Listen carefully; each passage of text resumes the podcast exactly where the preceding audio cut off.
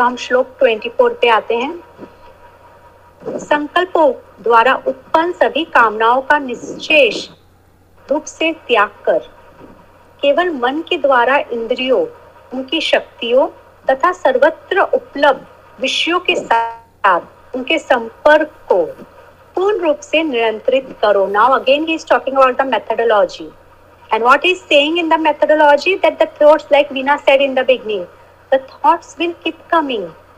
They will not stop. We have to now pull ourselves again and again back on the meditation or on the divine feet. तो हमें बार बार जब भी हमारा मन भटकता है हमें उसको वापस लेके आना है या हमें उसको बोलना है कि I will address you later I will come to you later या हमें थर्ड आई पे फोकस करना है ताकि हमारा मन भटके नहीं क्योंकि जितना कंसंट्रेशन हम देंगे, उतना ज़्यादा हम ब्लिस महसूस करेंगे। और जैसे कि लास्ट टाइम मैंने दीप्ति को कहा था, त्राकट क्रिया बेस्ट क्रिया है to increase the concentration level और अगर आपको कैंडल जलाने की ज़रूरत नहीं है, आप कोई भी एक बिंदु को भी देख के त्राटक क्रिया कर सकते हो, जहाँ पे आप एक बिंदु को कम से कम दस मिनट तक अपने फोकस में रखो। तो this is one of the easy way of increasing your concentration उसके बाद आप देखोगे आपका मेडिटेशन में भी कॉन्सेंट्रेशन इम्प्रूव होगा। तो ये जो है कि कामनाएँ, जो भी थॉट्स आ रहे हैं, उनको इग्नोर कीजिए और ट्रांसफॉर्म कीजिए। तो यहाँ पे वो त्याग का मतलब है कि अपने जो थॉट्स आ रहे हैं, उनको ट्रांसफॉर्म करके डायरेक्ट कीजिए टुवर्ड्स द डिविनिटी तो अगर काम का भी आ रहा है तो जैसे अब आप लोगों ने सीखा है कि ऑल आर डिवाइन तो बिल्कुल even the work is divine direct the thoughts towards the divinity तो उसको ट्रांसफॉर्म कीजिए, ताकि वो थॉट्स भी आपको सहायक बने स्पिरिचुअल पाथ में आगे बढ़ने के लिए और आपके जितने भी ऑब्स्ट्रिक्शन है, वो धीरे धीरे रिड्यूस होने लग जाए। श्लोक ट्वेंटी फिफ्थ धैर्य युक्त अंतर ज्ञानात्मक विवेक के साथ, मन को आत्मा में लीन रखकर, योगी अपने मन को सभी विचारों से मुक्त करके धीरे धीरे शांति को प्राप्त So he's again and uh, again and again Krishna is saying it's not something which will happen immediately. It's something which is a regular, consistent, dedicated practice. और जो सीड है वो है अष्टांग योगा जब हम नियमा फॉलो करते हैं या फिर जब लास्ट सेशन में हमने समझा था कि आप स्पेस को क्लीन करोगे आप बिल्कुल एसेंस अगर ज़रूरत हो तो वो लगाओगे आप किस तरह से कंफर्टेबल प्लेस पे बैठोगे तो जब आप ये करोगे उसके बाद आपको अपना ध्यान कंप्लीटली फोकस रखना है जहाँ पे आप उस पीरियड को एंजॉय करो, उस अनुभव को एंजॉय करो, उस सर्वशक्तिमान को एंजॉय करो। और अगर आप में से कुछ लोगों को बंद आँख करके मेडिटेट करना डिफ़िकल्ट होता है तो बिल्कुल आप गुरु जी की पिक्चर सामने लगा सकते हो या किसी भगवान की या कोई अच्छी पिक्चर उस पिक्चर को फोकस करके मेडिटेट कीजिए। It's not always that you have to close your eyes and meditate meditate का मतलब है मन को एकाग्र करके शांत करना। अगर बंद आँखें करते ही हमारे मनो में विचारधारा चल रही है तो हम ओपन आई से फोकस और कंसंट्रेशन करते हुए भी मेडिटेट कर सकते क्योंकि वो शांति जो हमें मिलेगी, वो भी दिन भर हमारे साथ रहेगी और वो हमें एक अलग लेवल का अनुभव करवाएगी, जो हम प्रैक्टिस करें I am divine you are divine तो पहले हमें खुद में जो डिविनिटी अनुभव करना है, वो हमें उस मेडिटेशन से अनुभव होगा। जब जब ये चंचल एवं अस्थिर मन किसी भी कारण से भटकता है, योगी को उसे उन विकर्षणों से हटाकर आत्मा के पूर्ण नियंत्रण में ले आना चाहिए। Now the problem is big यार कि लेके कैसे आए? जो कृष्ण कह रहे थे बार बार तो इसीलिए कि ये मन जो भी कारण है आपका, जैसे हमने लास्ट टाइम डिसाइड किया, कारण तीन हो सकते हैं। एक हो सकता है हमारा इंटेलेक्ट थॉट्स रिलेटेड दूसरा हो सकता है हमारा इमोशन रिलेटेड कि इसने मुझे ये क्यों बोला, उसने ये क्यों बोला, ऐसा क्यों हुआ, वैसा क्यों हुआ पास्ट गिल्ट रिग्रेट थर्ड हो सकता है फ़िज़िकल एनवायरमेंट रिलेटेड तो ये तीन कारण हो सकते हैं। फ़िज़िकल एनवायरनमेंट आप बिल्कुल कंट्रोल कर सकते हो।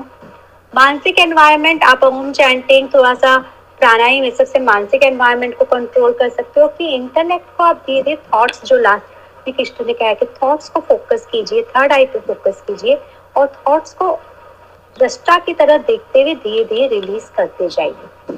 तो जब हम ये तीनों स्टेप को कंप्लीट करते हैं, हम धीरे धीरे अपनी आत्मा स्वरूप को जानने लगते हैं। हमें एहसास होता है कि हम एक सुपर कॉन्शियसनेस है और हम इस शरीर में एक रोल परफॉर्मेंस के लिए आए हैं। और हम उस अपने पर्पस से जुड़ने लगते हैं, क्योंकि हमारी जो चाबी है, जो आप लोगों ने देखा था, चाबी वाला जो मिलता है मैट्रिक्स में, वो चाबी किसके पास होती है? वो चाबी आत्मा के पास होती है। और उस चाबी को कौन रोकता है? हमारा ईगो रोकता है।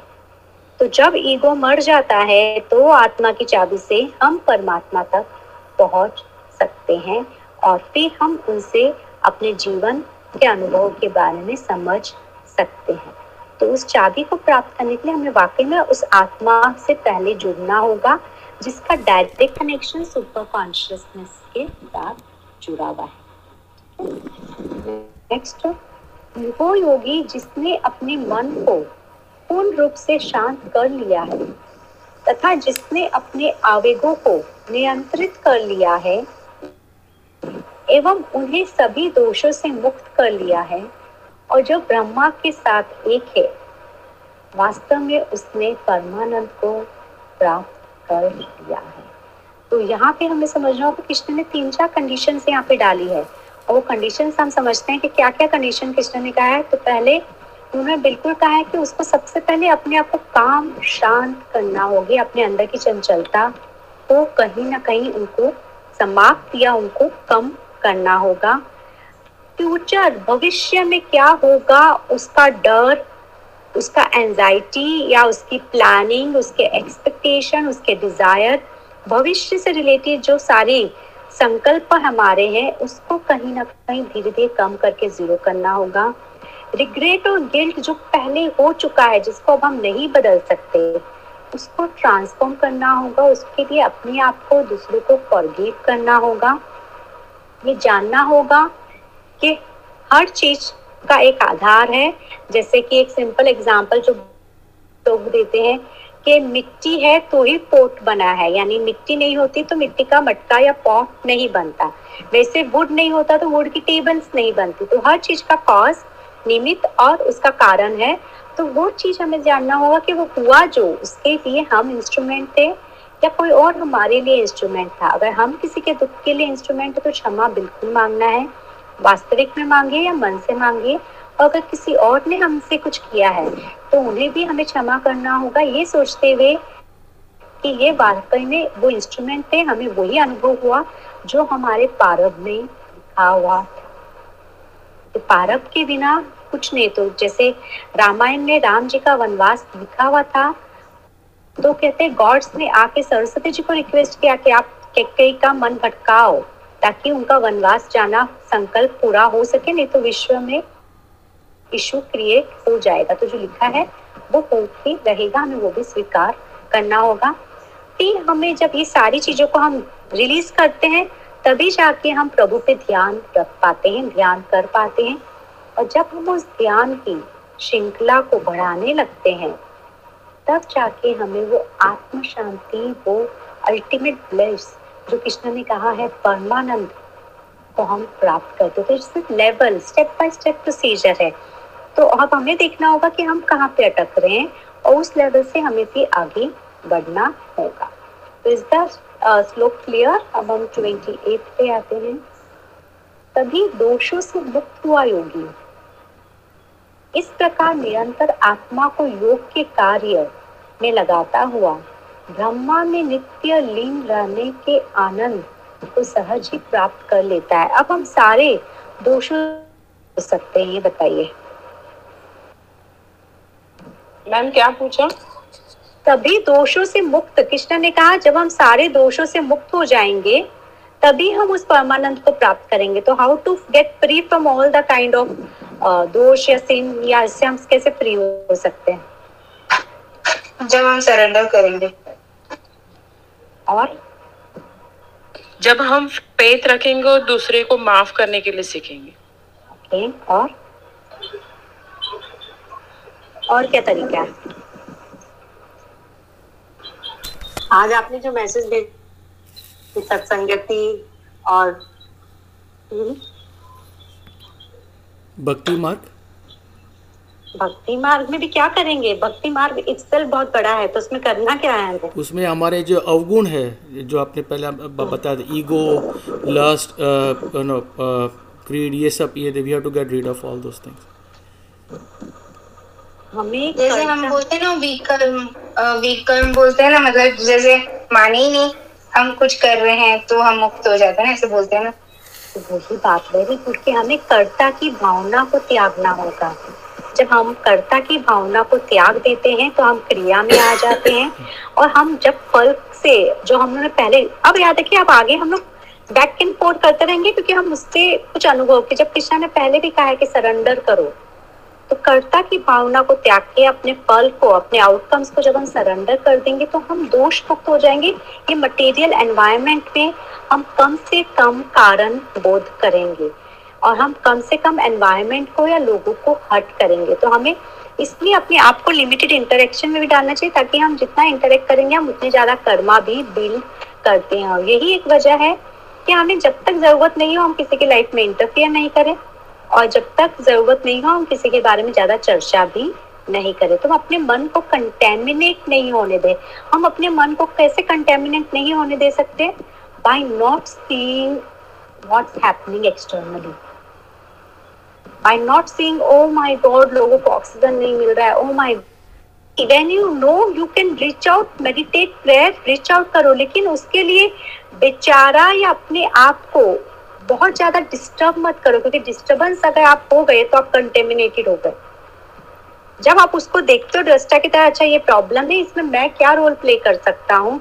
मैं कितनी मदद कर सकता हूँ? Whether it's financial whether it's planning whether it's prayer whether it's supports whatever do that but do as a part of the game, not feeling helpless about the game. The moment we feel helpless about anything in the environment, whether it's about us or anybody else, our mind get contaminated because we start questioning the universal drama.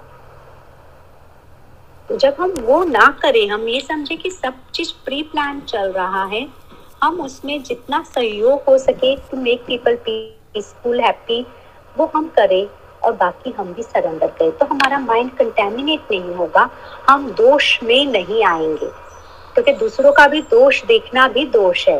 जैसे कृष्ण और राधा की बहुत प्यारी story है कि जब कृष्ण ने एक बैल को मारा था तो राधा ने कृष्ण को कहा कि वक्रासुर को ने वक्रासुर ने गया तो बैल जो राक्षस बन के आया, राक्षस जो बैल बन के आया था तो राधा ने कहा कि तुमने पाप किया है।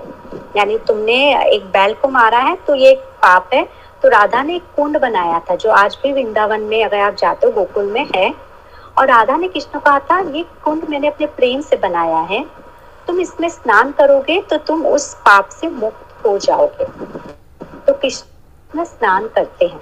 फिर कृष्ण राधा को कहते हैं कि राधा, अब तुमने मुझमें जो दोष देखा, उसके लिए तुम भी दोषी हो गई हो। And that's a very beautiful thing The moment I see mistake in others, I became the mistaker myself. और इसलिए अब तुम्हें भी पाप मुक्त होना पड़ेगा। और फिर कृष्ण ने एक कुंड बनाया जिसमें राधा ने स्नान किया। और अगर आप गोकुल में जाते हो तो वहाँ पे गोकुल वृंदावन आज भी ये दो कुंड है। राधा कुंड जब आप ये अपना पर्वत का जब आप राउंड लेते हो गोवर्धन पर्वत तो ये दो कुंड आते हैं जिसमें आप स्नान कर सकते हो। तो यही कृष्ण कह रहे हैं कि दोष मुक्त होना यानी ना किसी में दोष देखना और ना ही किसी के दोषों की चर्चा करना बल्कि जैसा चल रहा है उसमें पॉजिटिव देखना जो हमने दिव्य दृष्टि की बात की थी। ठीक है अब हम ट्वेंटी नाइन पे आते हैं। सो वन क्वेश्चन नम्रता आपने जो आपने जो अ, बोला कि किसी और के अंदर दोष ना देखना लेकिन अ, अ, अ, ता- लेकिन आपने बोला कि we don't have to mix up with this thing which is very apt because I do suffer from that point of view like basically अगर अगर नॉर्मली न्यूज़ से दूर रहते हैं then absolutely fine when you socialize when you talk with somebody आज के तारीख में हर एक यही चीज़ बात होती है तो समटाइम्स क्या होता है कि आई ट्राई टू प्रिज्यूम और अज्यूम कि how that person must be going through the pain and that becomes a big issue for me. किसी को आज का, किसी को आज किसी को बहुत दुख हो गया no for all any other reason तो I try to go through that pain कि उसको कैसा ये प्रॉब्लम होता रहेगा how this person is going through so that is something I I don't know how to dissociate from तो हिमांग आप गांधारी बन रहे हो। गांधारी नहीं बनना है हमें। गांधारी ने सबसे बड़ी गलती की थी कि उसने जब देखा था कि धृतराष्ट्र अंधा है तो उसने सोचा, मैं भी आँख में पट्टी बाँध लूँगी तो मैं उसके पेन को अनुभव कर पाऊँगी। जबकि वो धृतराष्ट्र के दुख का सबसे बड़ा कारण बने थे। हम दूसरों के दुख को अगर देख के दुखी हो रहे तो यानी हम उनको मदद नहीं कर सकते। अगर आपको तकलीफ़ लग रही है तो बिल्कुल आप रीच आउट कीजिए। अगर आप किस तरह से उनको मेडे, अगर आप प्रेयर के थ्रू फाइनेंस के थ्रू सपोर्ट के थ्रू जैसे हेल्प कर सकते हो, वैसे हेल्प कीजिए। नहीं तो उन इंफॉर्मेशन को डिलीट कर दीजिए। मैम, वो इन्फॉर्मेशन को डिलीट करना इतना आसान नहीं होता क्योंकि नहीं होता इतना, क्योंकि अभी जैसे मेरे साथ भी ऐसी हुआ कि हमारे फैमिली के एक near one due to covid गए और मैं बहुत डिप्रेस्ड हो गई थी कि क्यों ऐसा हुआ? क्योंकि उनको भी यशस्वी की इतनी ही बेटी थी और बेटा है। तो I was thinking whole day कि उनका कैसा होगा, कैसे सर्वाइव करेंगे? जबकि मुझे मालूम था कि ऐसे नहीं सोचना है but I am unable to control that thought कि मुझे नहीं हो रहा था वो थॉट्स को कंट्रोल करना। जब हमारे फैमिली में ऐसा हो जाता तो बहुत डिप्रेशन में हम चले जाते हैं कि नियर एंड डियर वन जब चले जाते हैं हम कोई कोविड से गया मौत सबकी प्री डिसाइडेड है हम सब लोग डे वन से समझ रहे हैं। कोविड एक माध्यम है। राइट है मैम मैम आप बोल रहे हो ना सब याद आता है उस वक्त लेकिन वो ना प्रैक्टिस कंट्रोल में नहीं होता। हो। हमें ये बेचारेपन से बाहर आना है। हमें बेचारेपन से याद है ना अगर उसका एक्सीडेंट होकर डेथ होता तो हम इजीली एक्सेप्ट कर लेते शायद हमें ये नहीं, बेचारेपन से तो इसलिए कि पहले तो हमें ये समझना होगा जीवन मृत्यु हमारे हाथ में है ही नहीं। और वो अपने आप लाइफ जीना सिखा देती है। अगर आपको दुख हुआ है उसके लड़की का एजुकेशन का आप लोग लीजिए अपने कर पाएँगे। जैसे एक स्वामी जी कहते हैं कि तुम दुख नहीं हो तुम आत्मा हो बार बार उसको याद दिलाओ। लेकिन हमारे मन से अगर वो नहीं जा रहा होगा ना तो हमें क्या एग्जैक्टली exactly करना चाहिए? जैसे कि क्या करें मिस उस वक्त? यही याद रखो आप आत्मा आपको है। करना चाहिए कुछ हमें। नहीं। जो अभी तक सीखा है उसी को वापस प्रैक्टिस करना है वेदुला। अच्छा। थर्ड आई पे फोकस करके आप आत्मा हो। यही था शायद यही होगा लेकिन वो बोलते ना एक थोड़ा नहीं इतने सक्सेसफुल नहीं होते इमीडिएट नहीं होता वो नहीं वो तो हमसे। टाइम लगेगा विदुला। हम लोग को आज अवेयरनेस से वो ही बहुत अच्छी बात है। वो अवेयरनेस से हमें उस लेवल पे आने में बिल्कुल वक्त लगेगा।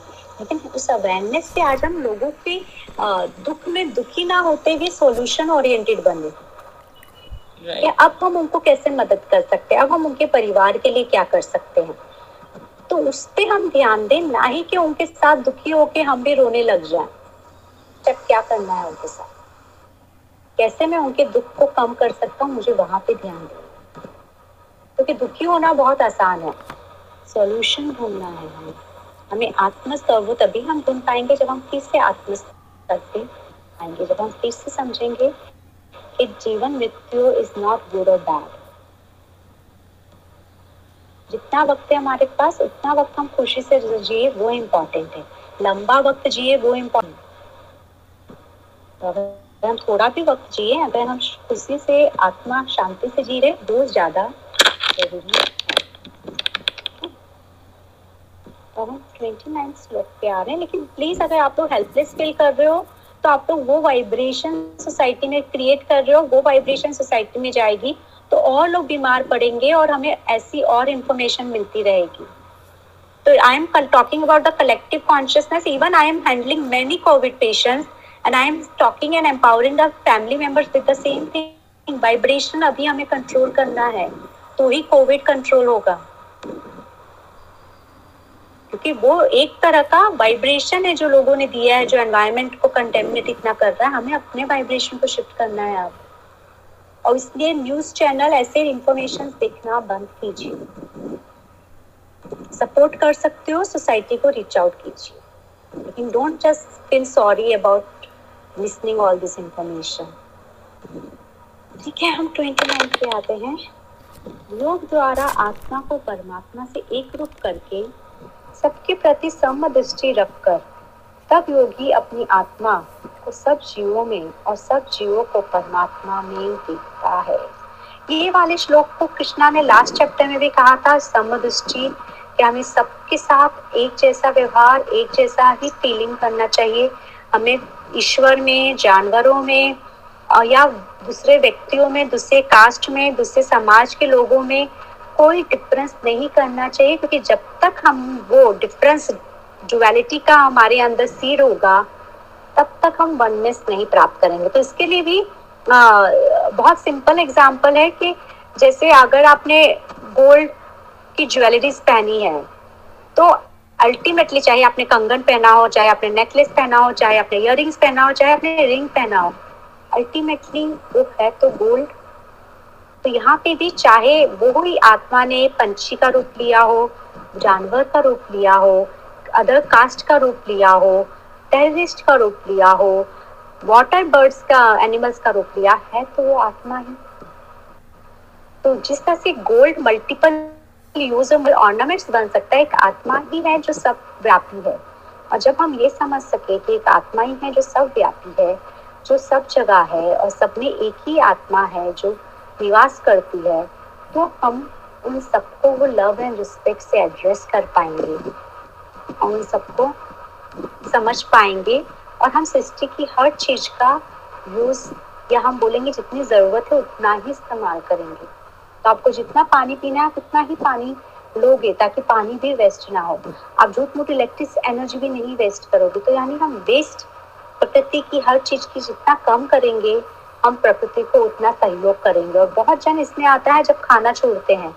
अन्न बहुत इंपॉर्टेंट चीज़ है। जब हम अन्न छोड़ते हैं, हम लाइफ में अगेन छोड़ने वाली आदत को कल्टीवेट कर रहे हैं। तो बिल्कुल कोई भी चीज़ जो आप कर रहे हो, कार्य को करो, पूरा करो, खाना ले रहे हो, उतना ही लीजिए जितना आप खा सकते हो। लेकिन फिर उसको छोड़ने की आदत मत डालिए। तो ये कृष्ण कह रहे हैं कि उस स्पिरिचुअल लेवल पे पहुँचने के लिए वो समदृष्टि का होना ज़रूरी है। क्योंकि वो ही आपका डुअलिटी को ड्रॉप करेगी। क्योंकि थर्ड आई वापिस से वननेस हो जाता है। तो वापिस से थर्ड आई में जब वननेस होता है, तब जाके वो क्राउन चक्र ओपन होता है।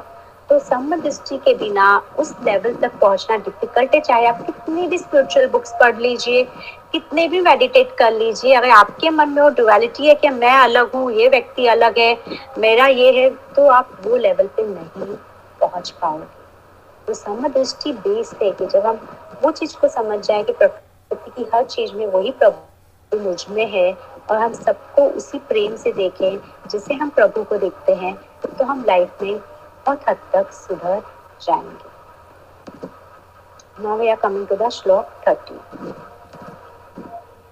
This is very beautiful. Uh, अच्छा बिफोर आई रीड आप में से लेट्स बी आप में से किसने किसने लव अनुभव किया है? यानी कभी लव एक्सपीरियंस किया है या लव जैसे हम लव अफेयर या हस्बैंड वाइफ हो, बच्चे के साथ where you have experience the unconditional love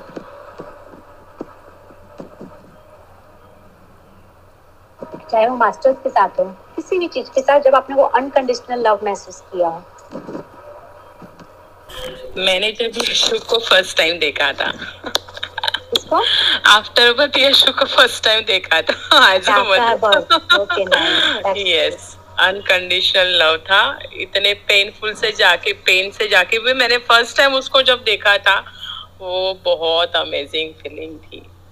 मुझे लगता है वो एक बहुत वो ऐसा क्षण था कि दर्द भी महसूस नहीं हो रहा था।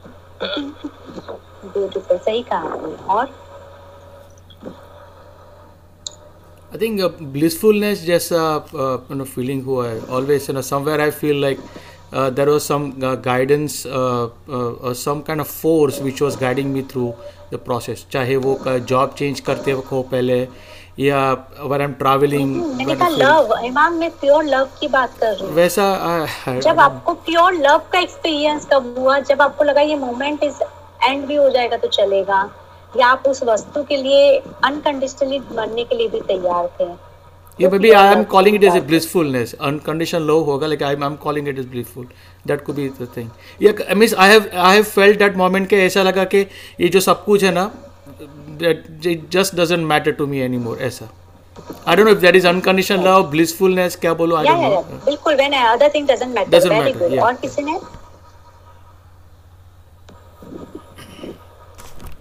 बाकी किसी को कभी प्यार नहीं हुआ है?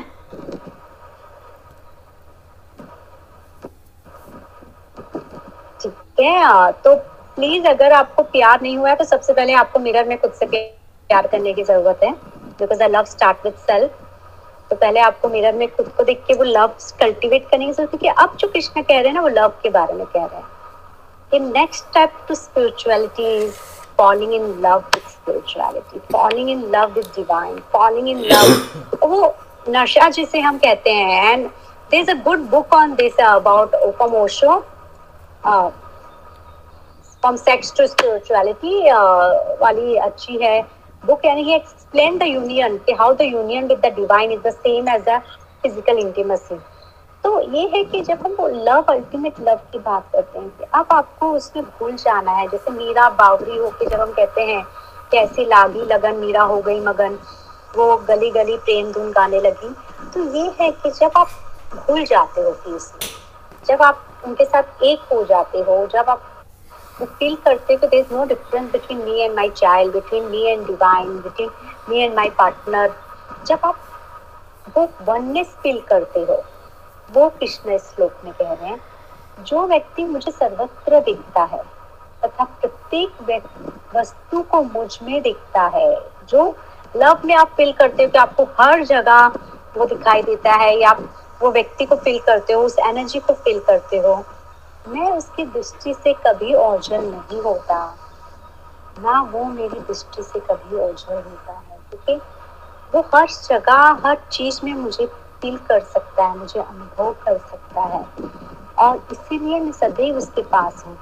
तो रामायण का एक बहुत खूबसूरत है, जो वाल्मीकि ये रामानंद सागर ने अपने रामायण में दिखाया और ये बहुत अच्छा दिखाया उन्होंने, कि जब राम को रावण को मारने की बारी आती है तो राम जी उसके स्टमक पे तीर छोड़ रहे हैं, उसके गर्दन को काट रहे हैं। तो एक जन ने ब्रह्मा जी से पूछा कि राम जी उसके हृदय पे तीर क्यों नहीं छोड़ रहे हैं? अगर राम जी रावण के हृदय पे तीर छोड़ेंगे तो रावण मर जाएगा। तो ब्रह्मा जी कहते हैं कि इस वक्त रावण के हृदय में सीता जी का वास है। तो अगर रावण के हृदय को मारा गया तो सीता जी को उसका झटका लगेगा। और सीता जी के हृदय में किसका वास है? राम का वास है। तो सीता जी को झटका लगा, अगर उनको कुछ हुआ, उनके हृदय को कुछ हुआ तो राम जी को झटका लगेगा। अगर राम जी को झटका लगा तो पूरी सृष्टि को झटका लगेगा। or is the continuation of love. When we fall in love, we actually see that vibration continuing in every aspect of the universe. Where we see him playing role in every aspect of the universe in some or the other form. And then we feel the divine is with me all the time, irrespective of where I am, in which situation I am, divine is guiding me. But important is to listen to that guidance to listen to that message which comes and जैसे आप किसी को प्यार करते हो तो आपको बोलता है कि यार तुम मेरे लिए ये करोगे, चाहे वो दोस्ती का भी हो। आप बिना क्वेश्चन किए करते हो, वो होता है। तो मास्टर भी आपको बहुत बार गाइड करते कि अच्छा आप ये स्टेप लो। जब आप वहाँ पे सवाल नहीं करो, आप इमीजिएटली वो स्टेप लो कि मास्टर ने मुझे कहा है तो मैं इस चीज़ को मानूँगा। तो जो प्रेम है, जहाँ पे आप सब जगह ईश्वर तो आप सृष्टि की हर चीज़ से क्योंकि आपको नज़र आने लगता है कि कोई दूसरा तो है ही नहीं यहाँ पे सिर्फ़ तू और मैं ही है जैसे दो लवर फील करते हैं when they intensely love with each other if they only feel the world exists between them then you start feeling the same for the master you are at another level of spiritual that's another beauty जो कृष्णा ने यहाँ पे हम दर्शाया है कि जैसा कि अगर हमने लास्ट चैप्टर में भी देखा था जब नित्यानंद जी ने अपने डिसाइपल को कहा था कि जब तुम हरे रामा, हरे कृष्णा चैंट करोगे तो तुम मुझे अपने पास ही पाओगे और मैं तुम्हारे पास रहूँगा। तो ये है, कृष्ण ने बार बार कहा है भक्ति से मुझे पा सकते हो। तो ये उसी वाक्य को सिग्निफाइड कर we are feeling him all the time with us he will be there with us all the time.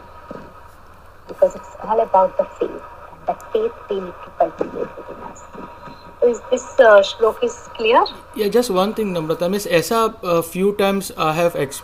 लेकिन होता क्या कि when I am all by my self alone even though I am outside outside somewhere in the field लेकिन जब भी जैसे moment you start interacting with other people your other energy start mixing with you those kind of feeling comes down it doesn't sustain for long period of time ठीक आहे ना अगर वो अनुभव हुआ है ना तो अनुभव ऐसा है कि if you are fallen in love once and even if your partner cheated on you let it be that but still when you think about the love element that you experience with that partner ना you revive back तो अगर वो अनुभव हुआ है ना, उस अनुभव के बारे में सोचने से भी हम रिवाइव बैक कर जाते हैं। तो वैसे जब हम डिवाइन के साथ प्रेम करते हैं जैसे हम उस प्रेम को याद करते हैं हम ऑटोमेटिकली हर बुरी सिचुएशन में डिफ़िकल्ट सिचुएशन में रिवाइव बैक कर जाते हैं। क्योंकि वो हमारा आधार बन जाता है, वो हमारी शक्ति बन जाती है। तो इसलिए वो प्रेम होना लाइफ के साथ, अपने आप के साथ, अपनी फैमिली के साथ, अपने काम के साथ तो प्रेम ही है जो आपको बांधे रखता है उस चीज़ को।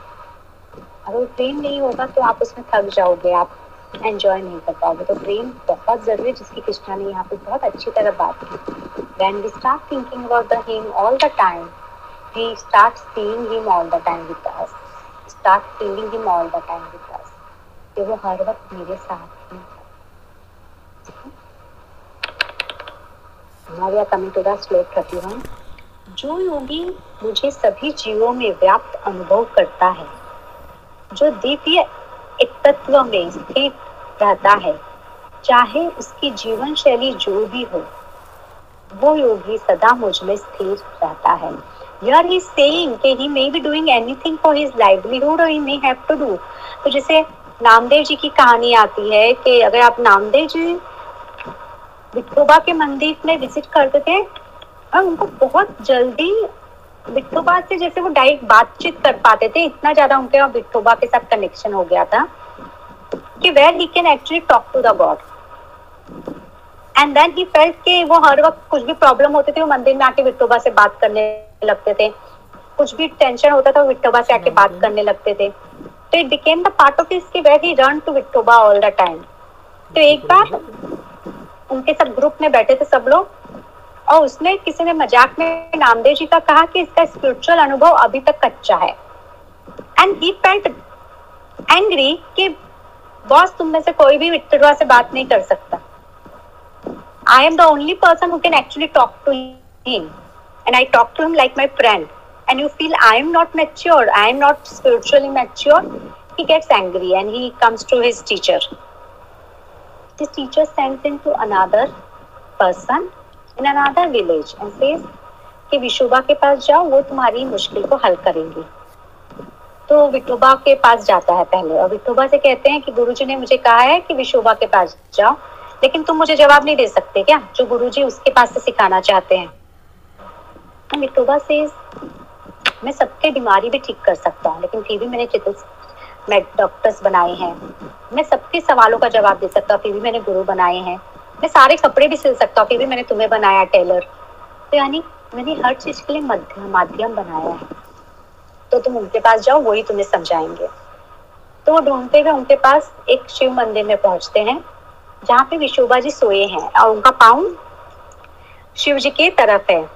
तो नामदेव कहते हैं कि भाई, आपका पाँव शिव जी की तरफ़ है, आप अपना पाँव हटा लीजिए। तो विशोबा जी कहते हैं, देखो, मैं तो नींद में हूँ तो मेरा पाँव उस तरफ़ घुमा दो जहाँ पे शिव जी की शिवलिंग नहीं है। और कहते हैं, नामदेव जी, अब जहाँ पे उनका पाँव रखिए वहीं पे शिवलिंग आ जाए। तो चारों दिशा में घुमाते हैं और देखते हैं, जहाँ पे भी मैं विशोभा का पाँव रखूँ, वहाँ पे शिवलिंग आ जाए। और फिर विशोबा का पाँव, वो बोलते हैं कि यहाँ तो चारों तरफ़ भगवान है, आपका पाँव आप मेरे सर पे रख दीजिए। और फिर वो अपना पाँव उनके सर पे रखते हैं तो विशोभा जी हँसते हैं और कहते हैं कि, तुमने भी तो भगवान है। तो कहाँ पे भगवान नहीं है, मुझे ये बताओ क्योंकि पूरी सृष्टि में भगवान है।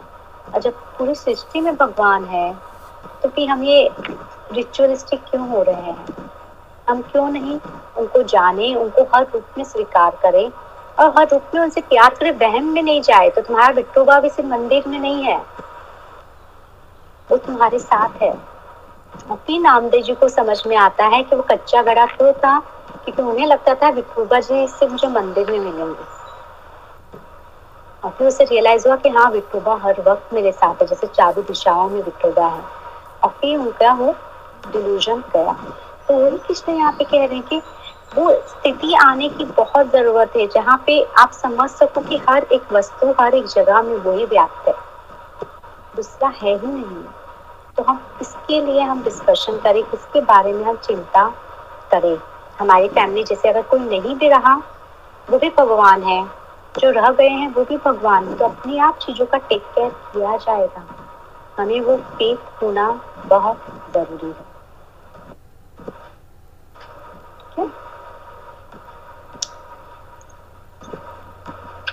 यहाँ पे जीवन शैली कोई भी हो, चाहे वो कोई भी कम्युनिटी का हो कास्ट का हो, कुछ भी करता हो, चाहे वो फैमिली में हो हाउस होल्डर हो, चाहे वो सन्यासी हो, कोई भी स्वरूप में हो प्रभु उन्हें व्याप्त करते हैं प्राप्त हो जाते हैं। थर्टी टू श्लोक ये अर्जुन, सर्वोत्तम योगी वो है जो सुख में या दुख में, अन्य लोगों के प्रति वैसा ही अनुभव करता है जैसा वो स्वयं के लिए करता है। This is again very beautiful जो आप में से कुछ वर्कशॉप में भी मैंने कहा है this is coming about the feeling of oneness beyond the feeling of ब्रह्मनेस इसे कहते हैं रिफ्लेक्टिव आत्मा। रिफ्लेक्टिव आत्मा यानी जहाँ पे जैसे अगर आप लोग या एक it's again a very beautiful example from another saint जिसने कहा कि समझो आपने एक गार्डन में बहुत सारी बाल्टी में पानी भर के रख दिया। ठीक है? और फिर सूर्य की रोशनी आती है। सूर्य की रोशनी उन सब बाल्टियों में पड़ रही है। ठीक है? वो सूर्य की रोशनी जो है, वो एक ही सूर्य की रोशनी है, लेकिन अगर हम आप देखें तो बाल्टी मल्टीपल बाल्टी में हमें सूर्य का अंश दिखाई दे रहा है। This is called reflective consciousness तो जब हम ये समझे कि जैसे मैं आत्मा हूँ, जैसे उन सारी बाल्टियों में भी सूर्य की ही रोशनी थी, वैसे ही सारी सृष्टि में वही आत्मा है जिसका अंश मैं हूँ। जब सब हम सबका अंश एक ही है तो हम अलग कैसे हुए, जो क्वांटम फिजिक्स का हिस्सा है? तो we are coming into quantum physics now where it has been medically proof कि how energy field is one in the universe तो ये जब एनर्जी फ़ील्ड सबकी एक है तो यहाँ पे दूसरा कौन है? अब जब दूसरा कोई नहीं है तो मैं किससे नाराज़गी करूँ? किससे नफरत करूँ? मैं किससे प्यार करूँ? मैं किससे अटैचमेंट करूँ? किससे डिटैच रहूँ? वो सब हमारी कल्पना मात्र है। जब हम ये समझ जाएँगे तो हम दूसरों को हट नहीं करेंगे और ना ही हम दूसरों से हट होंगे क्योंकि हमें लगेगा अच्छा ये तो मैं ही अपने आप को, मैंने अपने साथ ही ये खेल खेला तो मैं उसमें हट क्यों हूँ? तो ये समझ, जो वननेस की है, वो कृष्णा यहाँ पे उजागर कर रहे हैं। Now again I am saying as I said Bhagavad Gita has a content from many Upanishad and the Vedas also तो ये ईशान उपनिषद है, जिसमें ये चीज़ को समझाया गया कि how we all are oneness of the same divine group तो वननेस को जब हम समझ जाएँगे तो हमें बिल्कुल लगेगा कि अगर तो वो हट हो रहा है तो मैं भी हट हो जाऊँगा। तो मैं ऐसा कोई कार्य ना करूँ जिससे किसी की आत्मा को तकलीफ़ हो। और मैं अपनी आत्मा को इतना स्वच्छ रखूँ कि वहाँ पे किसी और के परछाई से मुझे तकलीफ़ ना हो क्योंकि वो मेरा रिफ्लेक्टिव कॉन्शियसनेस है। The concept clear? So, uh, एक चीज़ इसमें यह आती है कि when we say all atmas you know we are all you know same we are part of the same source same divine same universe तो बोली ये because of the multiple religion के हिसाब से ना we are all totally divided तो ये अभी घर घर के अंदर भी हो रहा है because again no what happens in some other part of the world घर बैठे बैठे सब बोलते हो कितना बुरा हो गया। सिर्फ़ प्रॉब्लम है इससे रिलीजन इतने सारे क्रिएट करने की what is the whole purpose of in that case if it is one universe one source then why this all multi-religion we, we also say that all the religions leads to the same path it's all fine like but human beings keep mo- uh, modifying that for their own uh, needs right कई बोलते हैं हमारा चलो हमारी community बढ़ाओ uh, ये capture कर लो then becomes a nuisance for other people also who don't want to expand remain contented so how do we address, how does the universe address this universe created so many religions universe which is the root cause of the issues there is no universe universe. Again, we are coming to the last chapter when we say there is no universe. There is only you who is making the universe. So, if it's only me who is making the universe, I have to first dissolve all this delusion from my mind. But these delusions have happened only because there are so many multi multiple religions in effect. Everybody so has their own thoughts. On that, hmm? I give you the example, Imang. I meet people from all the community whether as a client, whether as a spiritual group, I meet people from all the community and I actually come across to the people of all the community who believe in oneness. So for me, it's very difficult if I met the Islamic person, if I met the Buddhist person, if I met the Catholic also, if I met uh, any other, and we mostly talk about the oneness only because we see the oneness. So if you as a person will dissolve, you will see all the religion becomes the divine and हम सबका vibration count करेगा इतने जन्मों से मैंने अपने इतने multiple reflection में अलग अलग वाइब्रेशन जो कल्टीवेट किया, उन सबको कलेक्ट भी तो करना है ना हिमा और कलेक्ट करने के लिए सबसे पहले मुझे अपने अंदर का डिवालिटी ड्रॉप करना होगा। ये एक कारण है, ये है कि अगर हम ये कहें कि गोल्ड से ही सारी ज्वेलरी बनी है तो क्यों ना हम सिर्फ़ गोल्ड को ही हाथ में लेके चलते रहें? तो चलेगा क्या? नहीं चलेगा ना? Like to gold in different form ना या फिर आप गोल्ड का टुकड़ा लेके हाथ में चलोगे और बोलोगे इसको आज तुम नेकलेस समझ लेना इसको आज तुम रिंग समझ लेना नहीं चलेगा So even though it has come from the same and it appears to be different, end of the day it's the same only. And we have to now see the soul, irrespective of which community, which caste, which group, which country, where the person or the soul comes from. Need to start from myself. I need to start the journey from internal, not from the external. सबसे important है हम बाहर से बदलाव चाहेंगे तो हम वहीं के वहीं रह जाएँगे हमें अपने अंदर से बदलाव लाना होगा तो ही हम बदलाव महसूस कर पाएँगे So, Namrata, uh, we are in the character. So, when we see something is done wrong, so your Arjun's main que- query was, of course, attacking, you know, his own loved ones. There, Krishna said, "You have to do it. It's it's karma," and you know, he explained that. Now he has come to oneness. So he's saying, you will see. So in that way, we are seeing uh, the divinity even in the Kauravas, in in all of them, right? They are also one soul and one. So, but we have to hurt them, or No, they are not. that we are forgetting the starting chapters where we are saying this was the war bet- within. Okay, okay, okay. This was the war between the good and the bad habit within, Hmm. the vice and the virtue within. And we have characterized each of the personality again. Yes. तो it's like कि definitely हम जब reflection करेंगे तो हमें multiple दिखाई देगा ना? Hmm. जब हम उस लेवल पे पहुँचेंगे तो अभी तक अर्जुन उस लेवल पे नहीं पहुँचा है। हाँ, कृष्णा उसे डिफरेंट पाथ बता रहे हैं। तो अभी जब स्टार्टिंग में हमने किया था तो Arjun was in conflictual situation right what is right what is wrong? Now we are seeing the conflict is dissolving over the period of time. Okay. Because this is what we as the god we as the divine when we are coming on the spiritual path how to do that and that's what arjuna question will come hurting is nobody when we hurt when i say तो it's the same thing अगर आप hurting की बात करते हो कि अगर आपके शरीर में कैंसर हो गया है आप उसको निकाल के बाहर रखते हो ना तो अगर आपके शरीर का आपके अंश का कोई हिस्सा खराब हुआ है आप उसको काटते हो ताकि बाकी हिस्से पे खराब ना हो तो वो थेरेप्यूटिक कहलाता है राइट अगर हम उसको डुअलिटी में भी लेंगे बिना तो तो यहाँ पे अगर हम डुअलिटी की बात करते हैं Kauravas are different and Pandavas are different it was again therapeutic because it was the same family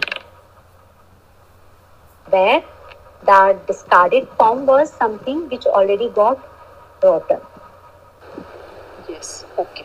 Got तो तो उसको हमें अगर डुअलिटी में भी लेंगे तो चलेगा क्योंकि इस अगर हम कैसे भी कान पकड़ो पकड़ना वहीं पे। तो अगर हम वो वॉर्ड की तरफ़ भी लेंगे तब भी हम वही डिस्कशन पे आएँगे जब हम वननेस की तरफ़ भी जाएँगे। तो is the same fight within अब so next we so Namrata, just clarification we are we are from the same source but there is not like same universe right? What do you mean by that Himangana same source and the same light right we talk about universal light uh, how do i put it we are from the same universal light the whole universe is from the same light right so we are one one whole universe right basically that's what i was trying या जैसे आपने matrix में देखा कि matrix में ultimately दिखाते हैं ना इतने सारे प्रोग्राम्स चल रहे हैं Yeah. लेकिन बनाने वाला प्रोग्राम एक ही था ना प्रोग्रामर right yeah. और उसने जब कहा था कि जायन जैसे बहुत से मल्टीपल प्रोग्राम मेरे साइमल्टेनियसली चल रहे हैं. So it's the same source, uh, and we will keep taking the matrix example as we are going. Okay. Yeah. yeah. तो अब हम आते हैं कि कैसे धैर्यवान होने से योगी कैसे विजय पाते कब अर्जुन के सवाल शुरू होते हैं विच आई रियली लव तो अब हम बिल्कुल अपने अंदर भी झाँक सकते हैं कि कहीं ना कहीं ये हमारे भी सवाल होंगे अर्जुन ने कहा हे hey, मधुसूदन आपने जो ये साम्य योग मुझे बताया है अपनी चंचलता के कारण, मैं इसके चिरस्थायी सदा रहने वाले प्रभाव को नहीं देख पा रहा। एक नेक्स्ट श्लोक भी साथ में वास्तव में मन बड़ा अस्थिर, उपद्रवी, शक्तिशाली तथा हटी है। हे कृष्ण, मन को वश में करना मैं उतना ही कठिन मानता हूँ जितना कि वायु को।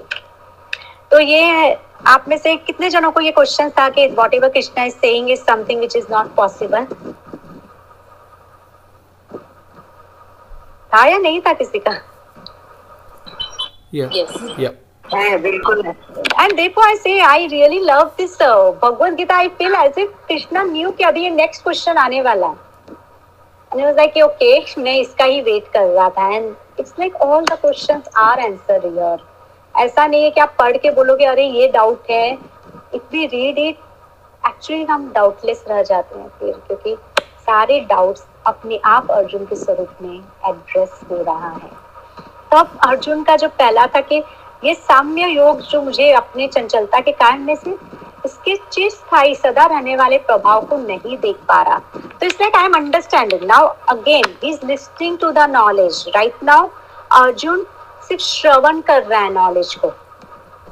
तो जैसे हम स्पिरिचुअल पार्ट में तो Arjun is just listening to the knowledge and is like okay I am listening it but understanding is not there which is called manan तो अर्जुन अंडरस्टैंडिंग करने की कोशिश कर रहा है कि मुझे समझ में नहीं आ रहा है, मुझे पता चल रहा है, आप जो बोल रहे हो ज्ञान पता चल रहा है।